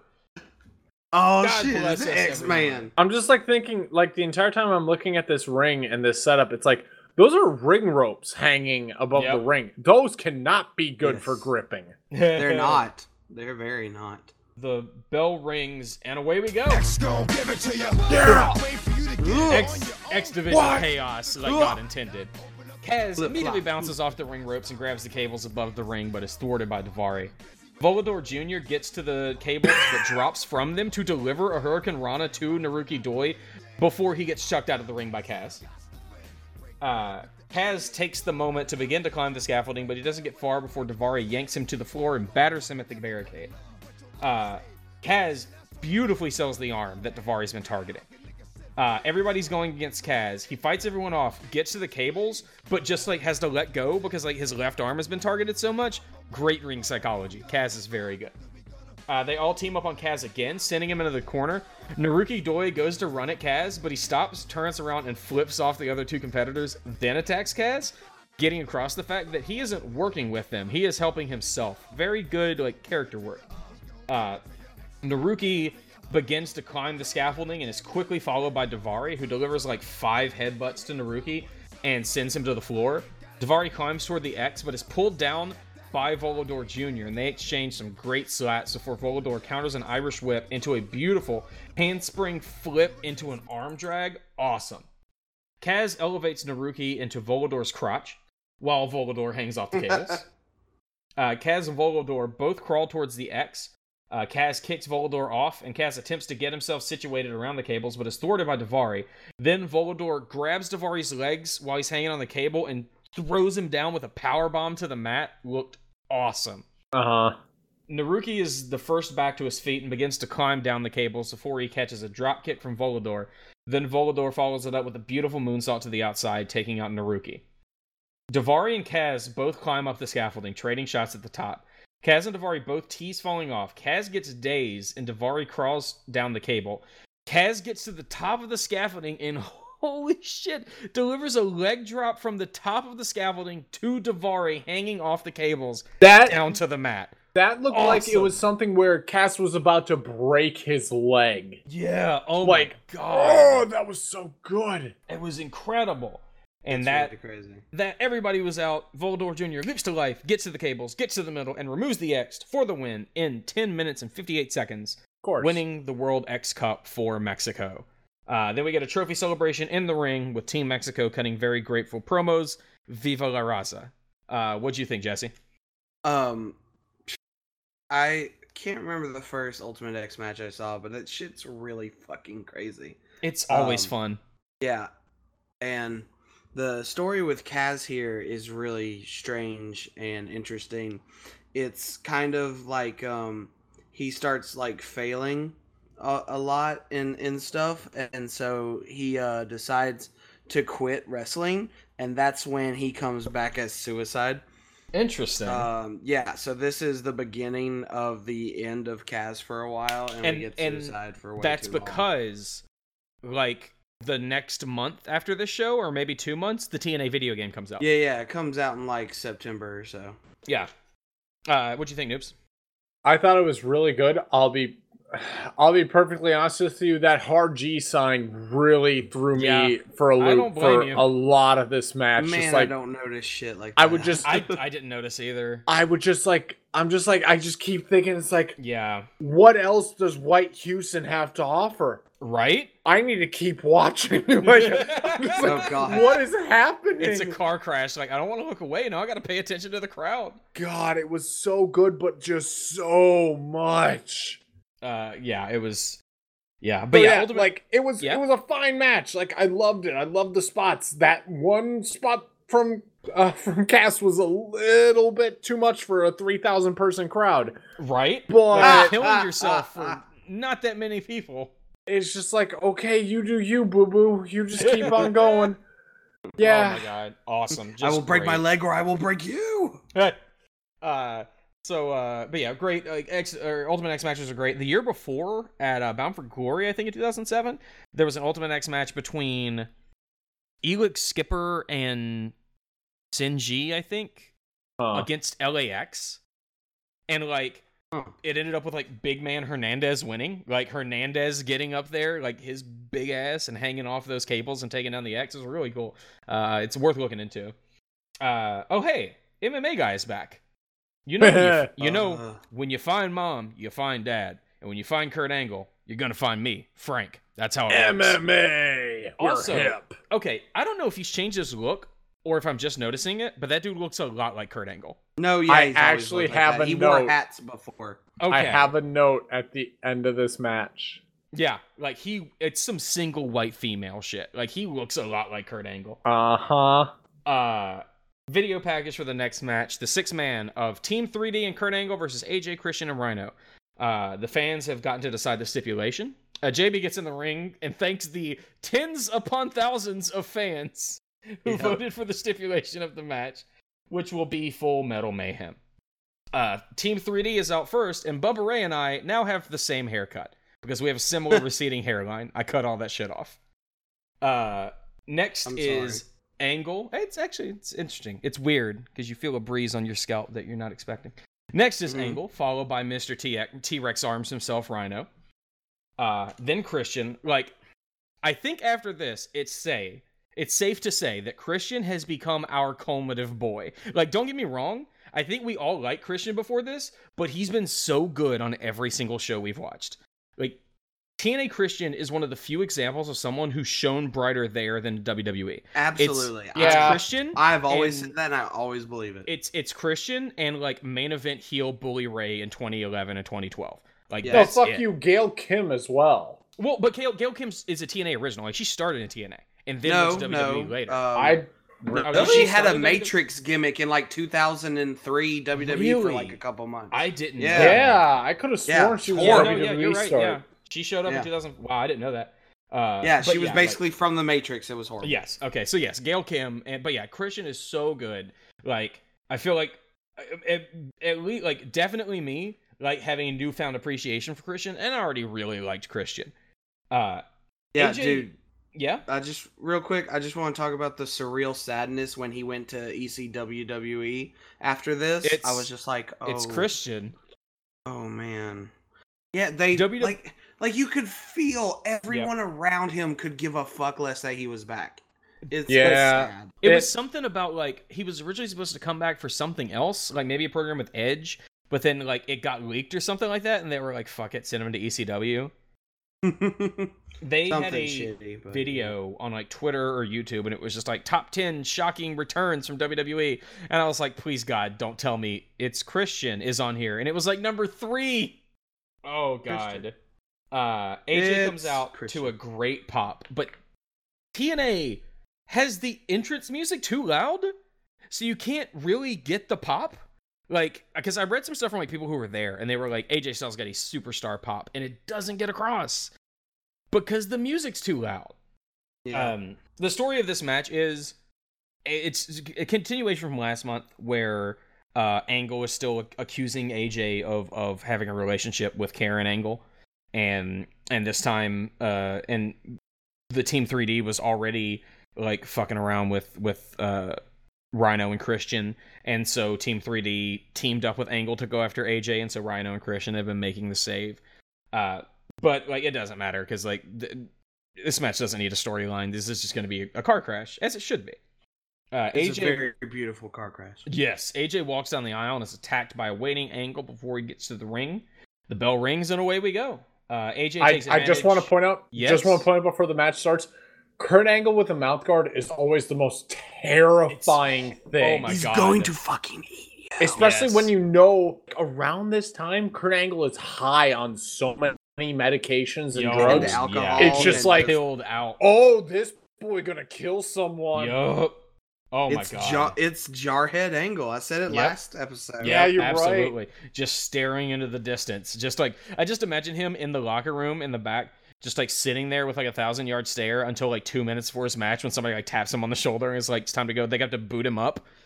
Uh And he starts beating his head. Just ah! oh yeah, like he starts like Goldberg, like where Goldberg before he would go out for matches would like busted his head wall. open. And he Yeah. busted his head open on his big return to Raw. Like he's out there in like a jacket cutting a promo with just like a small trickle of blood going down his head. Like, you right there? You right there, Bill? Uh, this match is a Dudley special. Walk and brawl with trash and unprotected headshots, like the two that Christian delivered to Bubba with the trash can. Uh, Bubba delivers a back body drop to Christian. We talk about how good Christian's cross bodies are, and we will see one in this match, but he is so good at taking a back body drop. Like, he goes into space and just like flails around like he is completely helpless. Christian is great. He's Christian the is original Dolph Ziggler, but likable. yeah. Christian is the first to introduce a ladder, taking out Bubba and Devon with it after they double team AJ, to which Angle uh, answers with a chair, taking out Rhino and Christian. And at this point, I just had to take a moment because, listen, Kurt Angle's at the lowest point in his life, probably here. He's on so many pills, he's got so many issues, but God, he might be in the best shape that any human has ever been in. He is a Uh-huh. physical specimen. Because his diet is just pills and booze. He doesn't eat food. Right? Oh my god! Because like, the, it feels like he's bulked up a little bit from like lockdown. Like he felt a little small at lockdown, and now he's just like fucking. Oh my god! A Uh, dangerous meat potato. Yeah. And then I have written here AJ fucking Styles. He sets the ladder up on the left side of the ring, gets on the top rope, launches off of the top rope onto the top of the ladder, and then delivers a forearm to Bubba. He Did was you- doing. Oh, sorry. Go ahead. Did you notice the two crewmen appear out of nowhere to hold on Yep. to the bottom of the ladder? Did not. Yep. He, That- he just like he jumps up onto the ladder and all of a sudden you see four hands just Yep. grab onto the ladder and it's like. who the fuck is holding onto that ladder? That's just random dudes. right? Like he was doing stuff like this 10 years ago.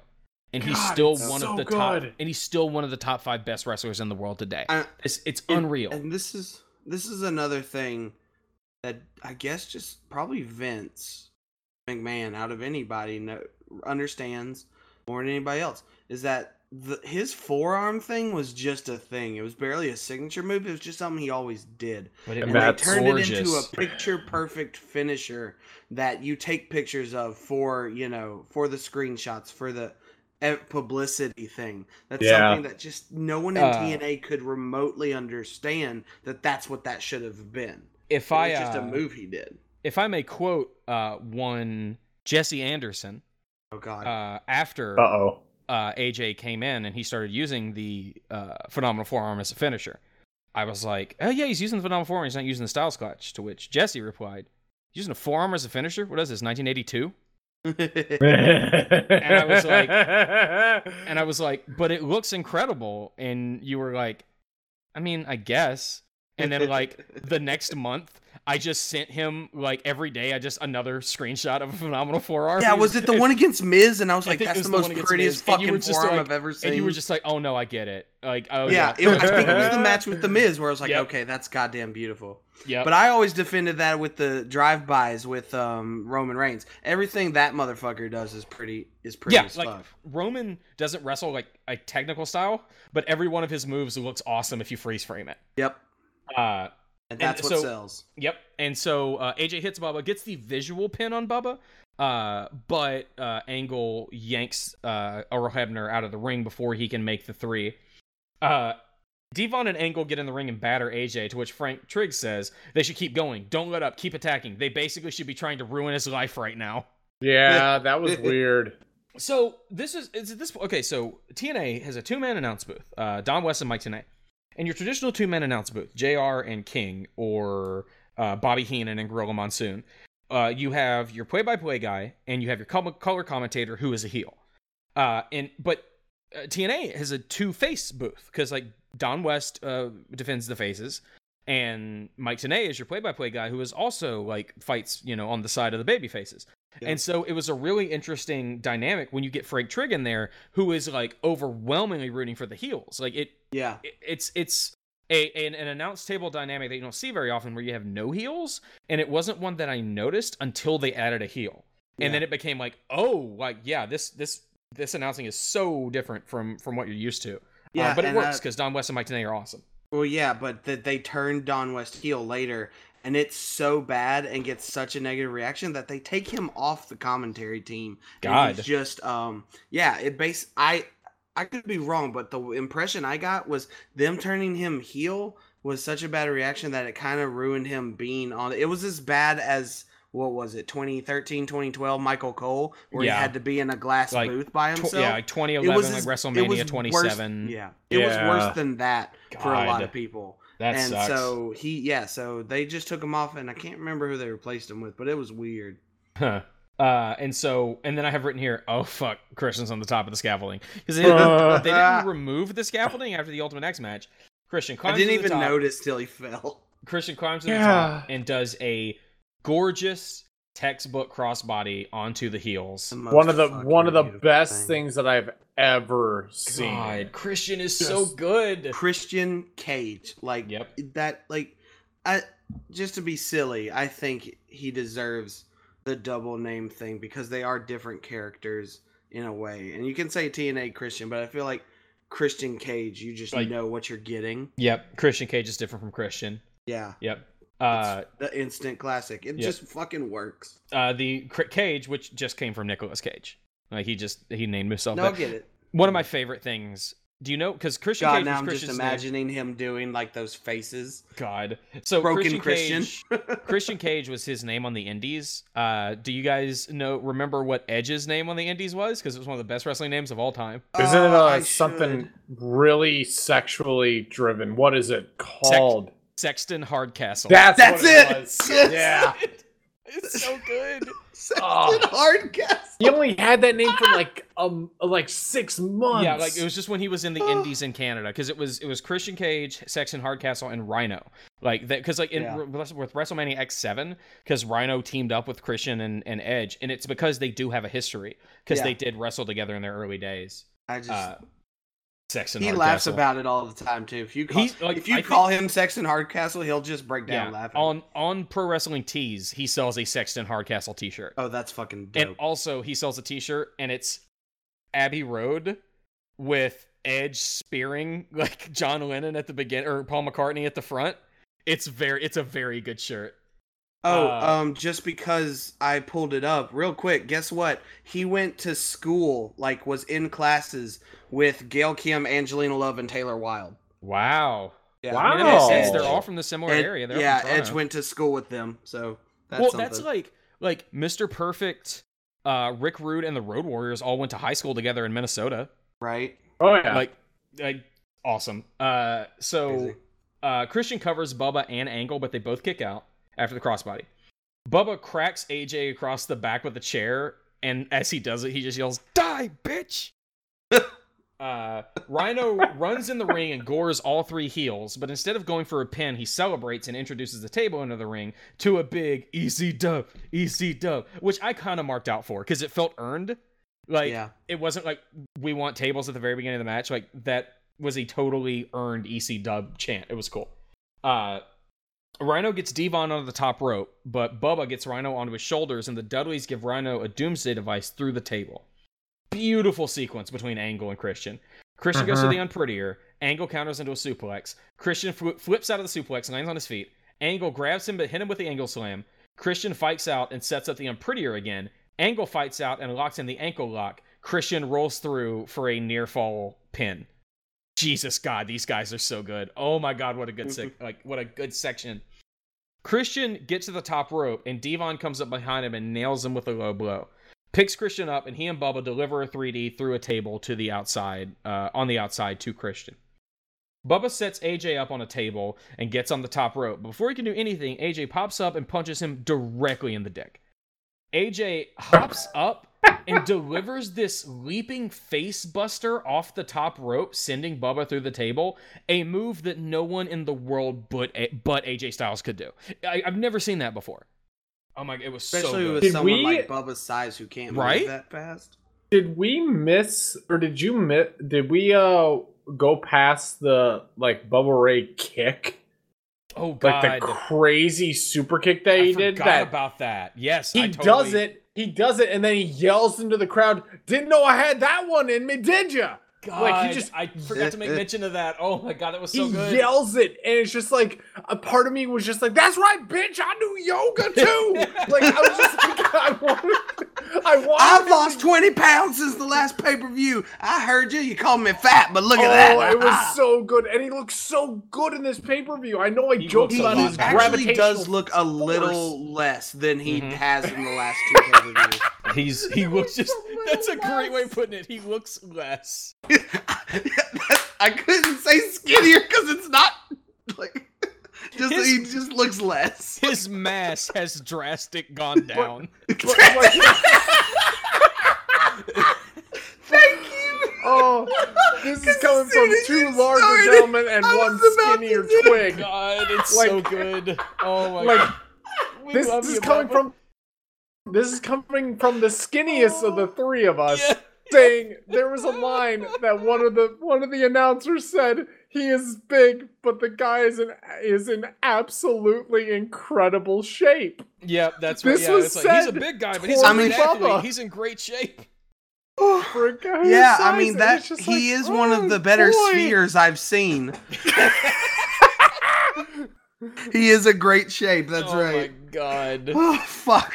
Jesus Christ. Uh, Communications have gone down.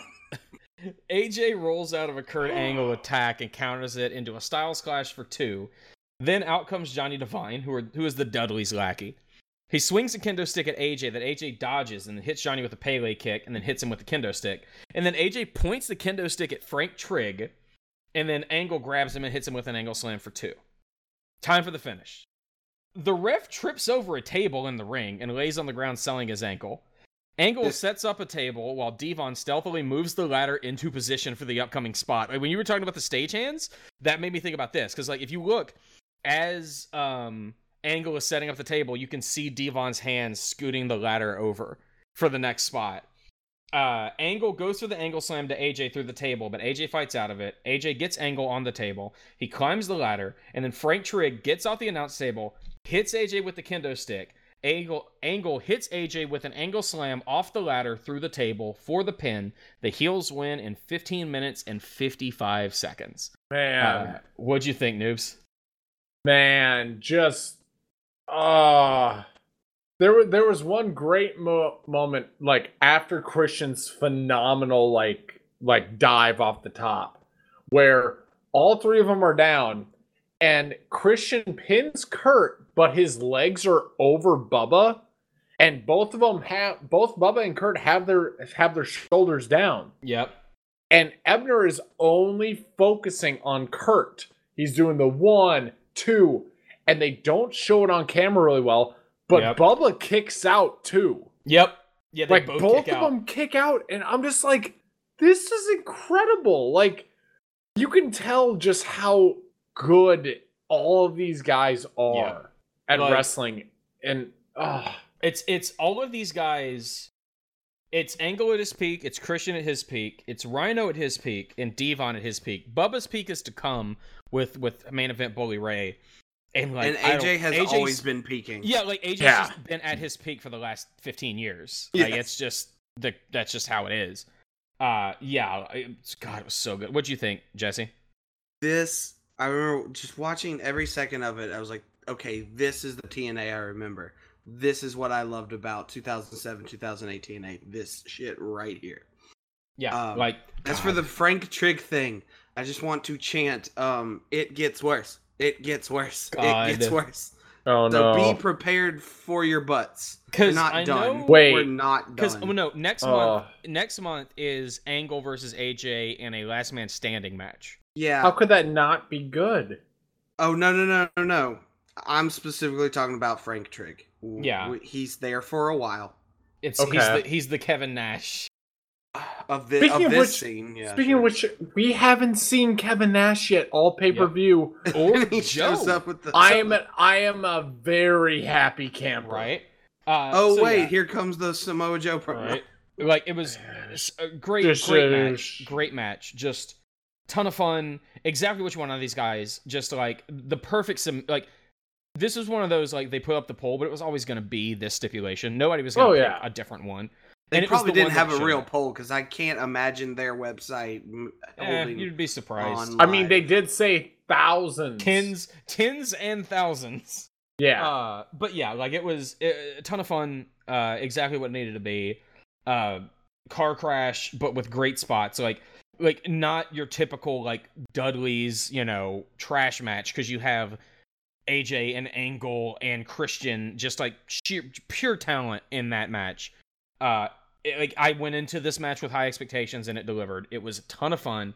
Uh, it's like you said, this is this is what two this is the best of two. Like this show is a great example of the best of 2008 TNA with like the opening X Division match, Beer Money in LAX, even with the stupid stipulation, the Ultimate X match, this match. This is what you want out of this era of TNA. Yes. Uh, so much fun. Uh, Frank celebrates on the ramp for a few seconds, and we cut to the back with JB interviewing Chicken Hawk Joe. Oh yeah, Joe's the champion, isn't he? They Yeah. barely mentioned him on the show. Yeah. He just felt like a complete non-entity. Mm. Then Joe cuts a Joe promo, speaking softly and then yelling and making the mic clip real bad. Ugh. Uh, Kevin Nash walks out to shake Joe's hand. Like, listen, you know, I'm, yeah, I got you. I'm in your corner.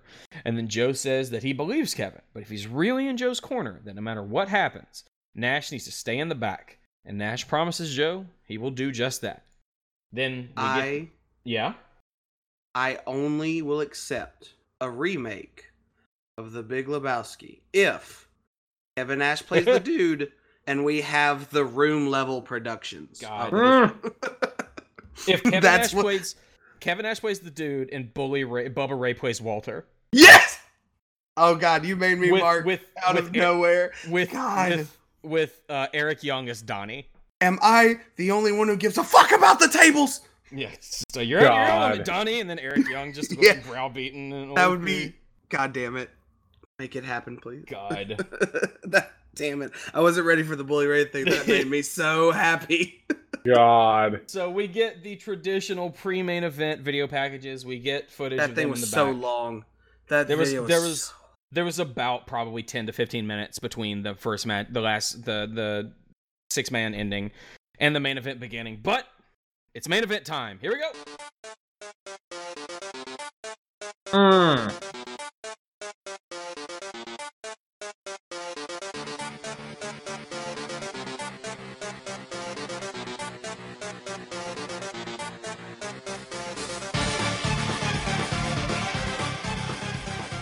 Booker T, Samoa Joe, main event.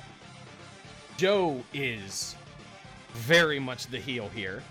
Oh yeah, like it's this Houston. crowd is so behind. Like I expected them to be behind Booker, but they are so like Yep. Joe coming down the ramp. Somebody throws a cup at him, and then there is a "If Joe wins, we riot" sign in the crowd. Yeah, But- I have in my but- notes if Joe wins, we riot. Boy, there better be a riot at the end of this pay per view, or Right. y'all motherfuckers are liars. It's Houston. They riot on every day, True. like just Like, because they're in but- Houston. because Joe's really good. He's playing it up like he's the cocky champ. He doesn't give a fuck about the crowd. Absolutely. Like he comes out, he he just he he acts like the heel. It's great. Uh, so the match starts, and it starts really slow. Them kind of dancing around each other, taking shots when they get openings, uh, getting over how they both kind of appreciate each other's ca- talent. But Booker does establish himself as the heel in the match, uh, delivering a dirty chop when uh, backing out of a rope break. This is a brawl heavy match. Uh huh. Booker isn't a technical expert, But lots he's not of- a brawler either. but lots of punches and slaps around the ring. Both guys trading dominance, getting over how they're both equals. Which is cool, though you could argue that maybe we shouldn't try to get over that a then 43 year old Booker T is on Joe's level. Uh, Booker T sends Joe into the ring steps and grandstands just long enough for Joe to blade. I Oh yeah, and b- and boy, Blade he did. Yeah, he he, looked- he, he gushed. It looked he like almost he took got that Eddie cut. Almost. most people. Most people like take like a blade to to them and just Yeah. like do a nice little nick. Yep. Joe apparently took like a brass knuckle like ring and just went ba bing right Yep. on the head. Because right he's on got really weird soft baby flesh. That Yeah. man gets cut so easy.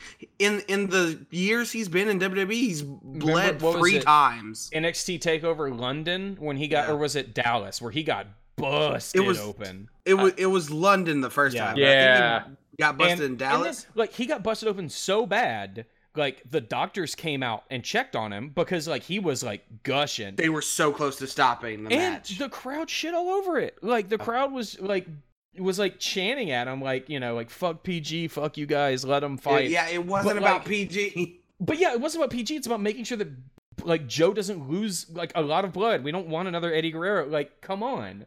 Yeah. Regardless, um, Joe, I don't mind them getting over that Sharmell is in the crowd rooting for Booker, but we don't need a shot to her every ninety seconds. I swear Oh, they course missed so do. many Joe spots doing that. Like, because right after this, Joe takes control back and hits Booker with an inverted atomic drop. He kicks Booker and goes for a senton that Booker rolls out of the way of, but we don't see that because the camera's on Sharmell. Yep. Yep. Sharmell, can you please sell better than Booker T in this match? Yeah. Okay, good.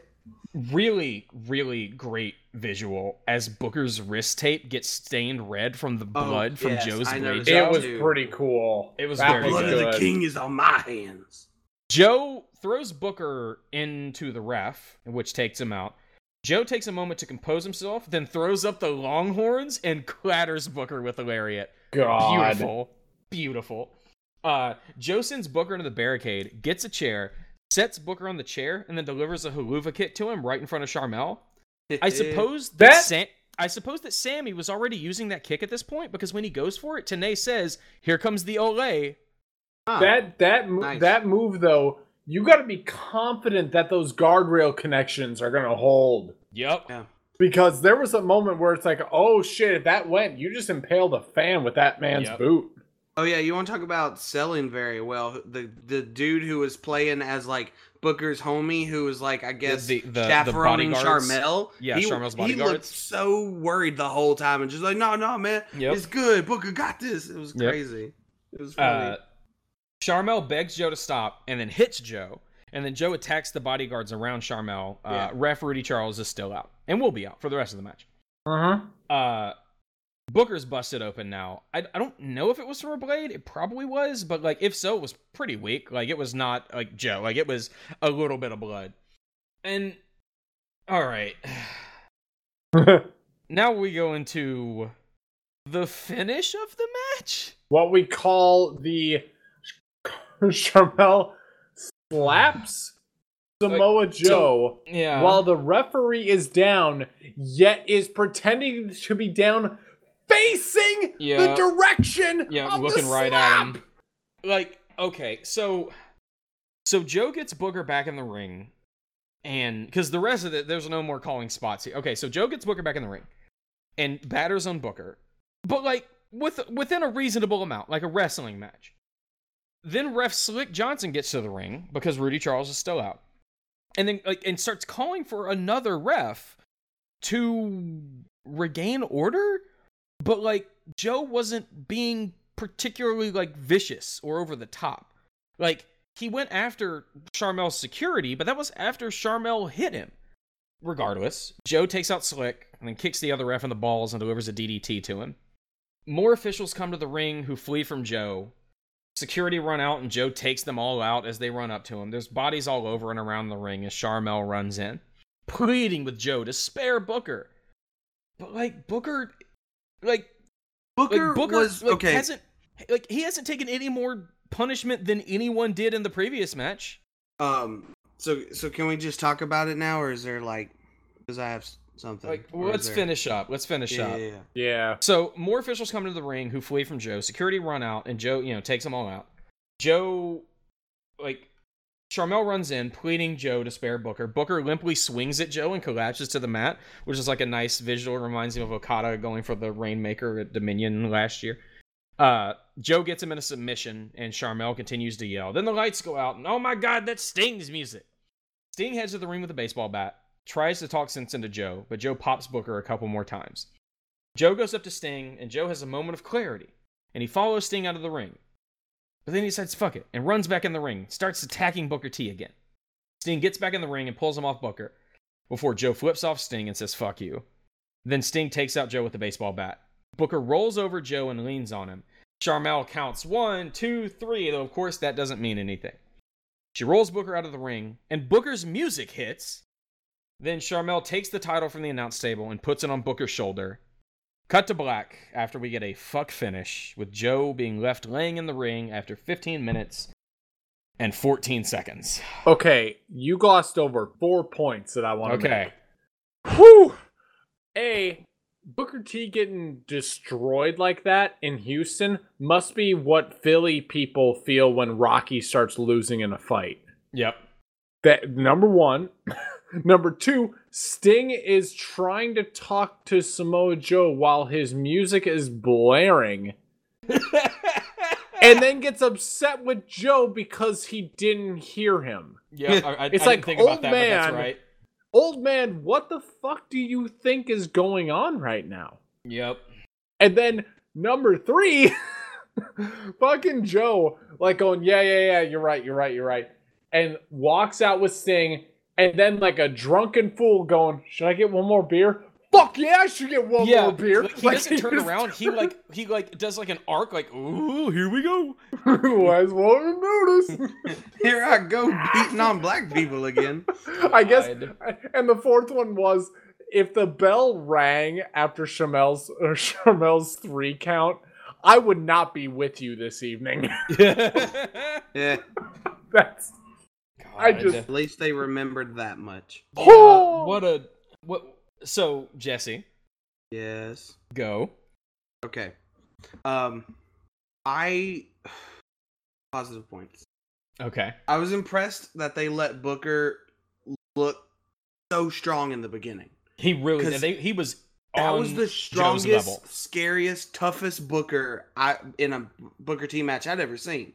He fucked him up. He made him bleed. He was on Yeah. top, and then they reversed it without really reversing it because like there were no big spots. There Yeah. were nothing. There was nothing that makes a Booker match a Booker match, and just suddenly he wasn't throwing the hits anymore, and it it almost like was mocking him for being old. So like, oh, he's gassed now, and that's why he's losing. Is what it made it feel like. I could see that. Um, and then yeah, it was like, don't hurt him, don't hurt him. It's like I Joe bled more, and in my mind, whoever Yeah. bleeds, huh? yeah, no, yeah, you're right. You're 100 percent right. I'm, I'm Joe bled more, and in my mind, whoever is bleeding more is the one that is never gonna look like they're destroying. Like Joe will always look like a murderous badass, but Yeah. the whole like pleading "don't hurt him" thing after such a strong four or five minutes from Booker was so baffling. I forgot about the Sting thing, and when Sting, when when the entire Sting part happened, my gut just dropped. My Yeah. heart sank because I remembered like like a feverish nightmare that I had forgotten what the next like what we got two three pay per views left. We got three. We're we're halfway. We're over halfway done. Yeah. We have three so shows. I just remembered why things end the way they do, and I was just like, oh, like I mm. were they because it felt like it almost felt like they were teasing like a heel turn for Joe. Like it would have made more sense. Uh, Here's the thing: it feels like they wanted Joe to like kind of feel like a heel in this match without committing to a heel turn. Because yes. if he had just been like screw it and just started beating Joe with a chair like Austin at the end of WrestleMania X7, okay, then yes, you mean beating all Booker the refs with a out there. chair? Yeah, yeah. Sorry, if he started beating Booker with a chair, then yes, get the refs out there, pull him off of him. But he was literally like, he got Booker on the mat, and he was just like grabbing his head, Yeah, and like that was he was like driving his fist into Booker's forehead, and also and like that's not. Like, you know that's how you absolutely no matter what makes someone a heel no mat no matter what how you make someone a heel you attack Sting Mhm. you attack Sting I was about to it's say- done deal I was about It's to say you- done you, you fucking turn him on deal. Sting, but Yeah. here's the thing, he didn't. I know I know I Like know, I he know. didn't. Like he. I know. like and then like and then the the Sharmell pinning thing and they take his title I forgot about that too it just kept getting worse and worse like like all these memories like like you know while we were watching this and stuff like these past pay-per-views I was like you know maybe the the Joe title run isn't as bad as I remember and then this end happened and I was like oh fuck, Like, that's right I knew I forgot the into it. Sting story which doesn't get it- solved for a while God, I Like, knew it going does- into it that this match ended in a no contest. yeah But I I, thought it was going to be Kevin Nash. Some, Like, I expected Kevin Nash to come out and do something. Fucking god the kevin nash story so i i'm gonna unload so much after we watch bound for glory because the kevin nash story does not end at bound for glory God. it keeps going Yeah, no. and after and Bound i for Glory, i have a gonna do- roundup about the kevin yeah, nash shit After Bound for Glory, I'm already like gonna put together like a little bit of here's where the stories go next. Uh, yeah it's, It's just so like it's it was a really, really good show. Like the opening match was great. Yeah The, the two women's matches were fine for what they were. The tag match was fun. The X like uh, Ultimate X match was awesome, and the Full Metal Mayhem match was awesome. And then it just ends on just just a wet fart. don't know like- what this fucking match was It was it was such a bad ending. Do you know what it reminds me of, Jesse? Because this What? is one you've watched, noobs. Remember Battleground 2013? So Oh. Battleground 2013 was it was in the middle of the Daniel Bryan versus the Authority, but they were kind of moving away from Daniel Bryan. Uh, uh, and so like the story going into it was the Authority trying to get Big Show to do their bidding, and then he was like, no, and they were like, we're gonna fire you, we're gonna fire you, and they were like, they were just, just like weighing on Big Show so much. So Battleground 2013, the title was vacant, uh, because uh of some stuff that happened at the previous pay per view. So this was Orton versus Bryan to win the vacant title. The match ends with Big Show coming out, KO punching Daniel Bryan, and then KO punching Randy Orton, and it just ends in a no contest, and there's no champion. yeah And like this just made me think about that because that's one of the worst pay per view endings I've ever seen. yeah um yeah there's other stuff it reminds me of uh but this specifically You know what this? this you know what it, does you know, definitely Do you know what this ending reminds me of? what WCW. Oh, of course. guess what? yeah We got that RR writing Yep. style, baby. Yep. I, I, I- do want to point out. I do want to point out. I know RR Yeah, yeah. and it's Yes. standing for Russo writing. Yes, I know writing starts with a W. that's the I- joke. Just- That's the That's fucking the joke, joke. because his writing Yep. style Yep. would be that bad. Yep. well, the it's- well the W is silent because it's a swerve.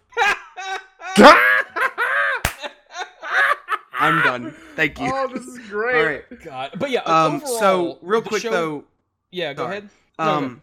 Yeah, just talking about that. I'd never watched WCW, so I just did not know what this was Yeah, at the time, and then just all this hindsight now as just and knowing where this ends and is it's I It- but like I'm not having like, a stroke, but it wasn't like 83 weeks like NWO WCW. This is like Eric or this was like um uh fucking what's his David Arquette 2000 WCW. right. But we haven't gotten to main event mafia yet. God, and we won't, and we never will. I promise you that. Listen, there's we a lot of the, different. There's the a lot of different.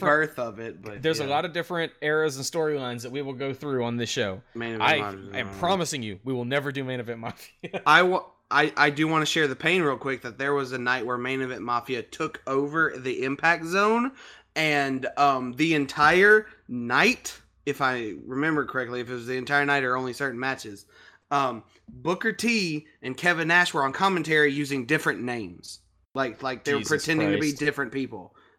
Yeah. Yep, main event mafia. Because uh, explain what that was. It was just like it was like the old guys, right? It was like Booker Yeah, T. it was Angle. all the W. It was it was Kevin Nash, Scott Mhm. Steiner, um, uh, which I don't even know where he is right now. He just left because he, Yeah, he's not on this show. Yeah, well, he's. I don't think he's on the rest of the shows either. No. Um, uh, Sting pretending to be like the leader but quiet the whole time and not really talking. So it it always felt like they had Sting hostage. Like Yeah. Sting sided with the old guys just because they were the old guys, And, and, it's not was the- like face paint Sting. It's like sunglasses and a suit Sting. yeah, Steve. It's a uh, Steve Borden. real name Steve. Yeah. Yeah, Steve Borden. It's just Steve.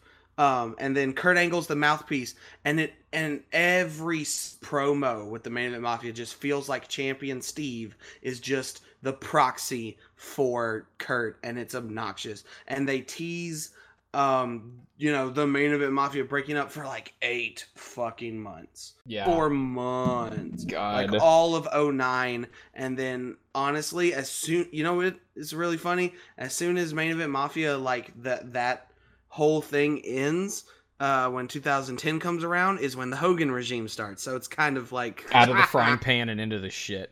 Yeah Uh, what did you think overall about the show, noobs?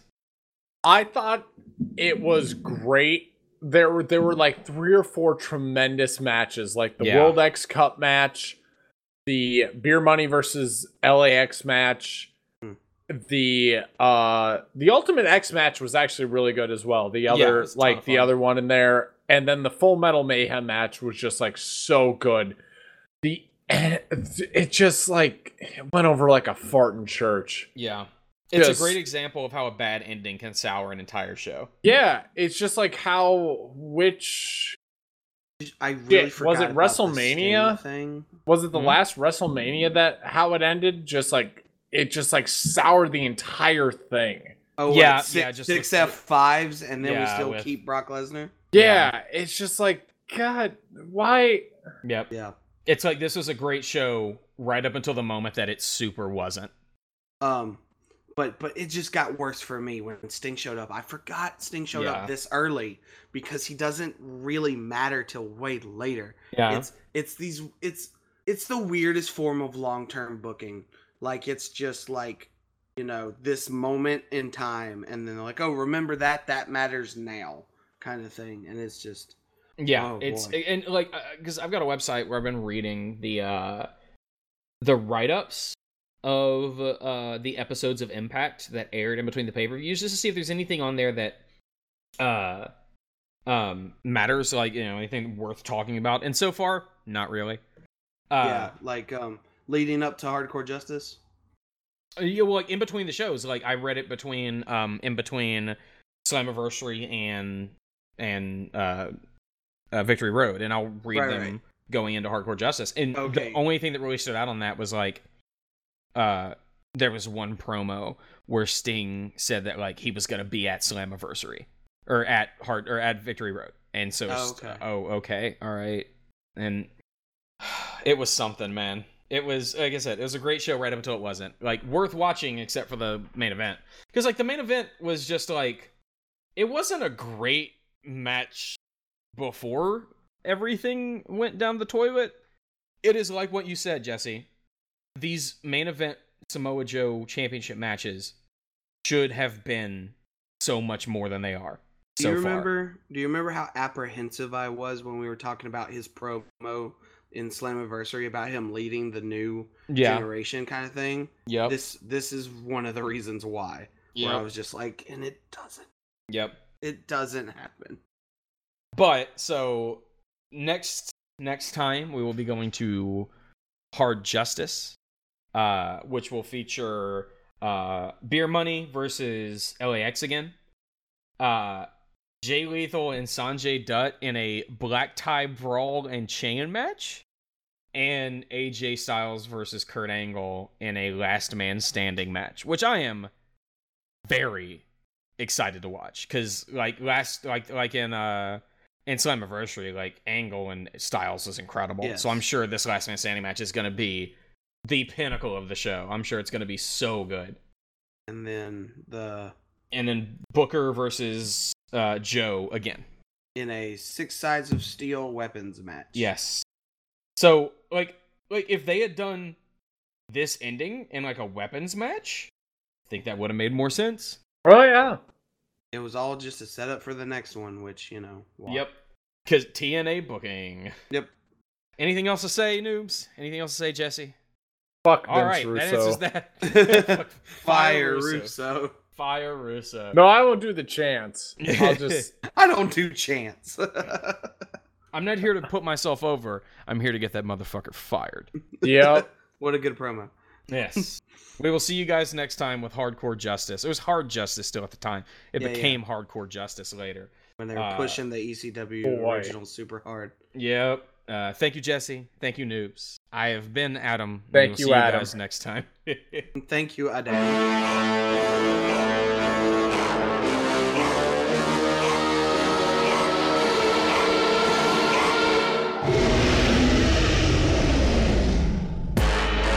You know they say not all bookers are created equal. Joe. Joe. X gon' give it to ya. Fuck, wait for you to get it So on your own. X gon' deliver to ya.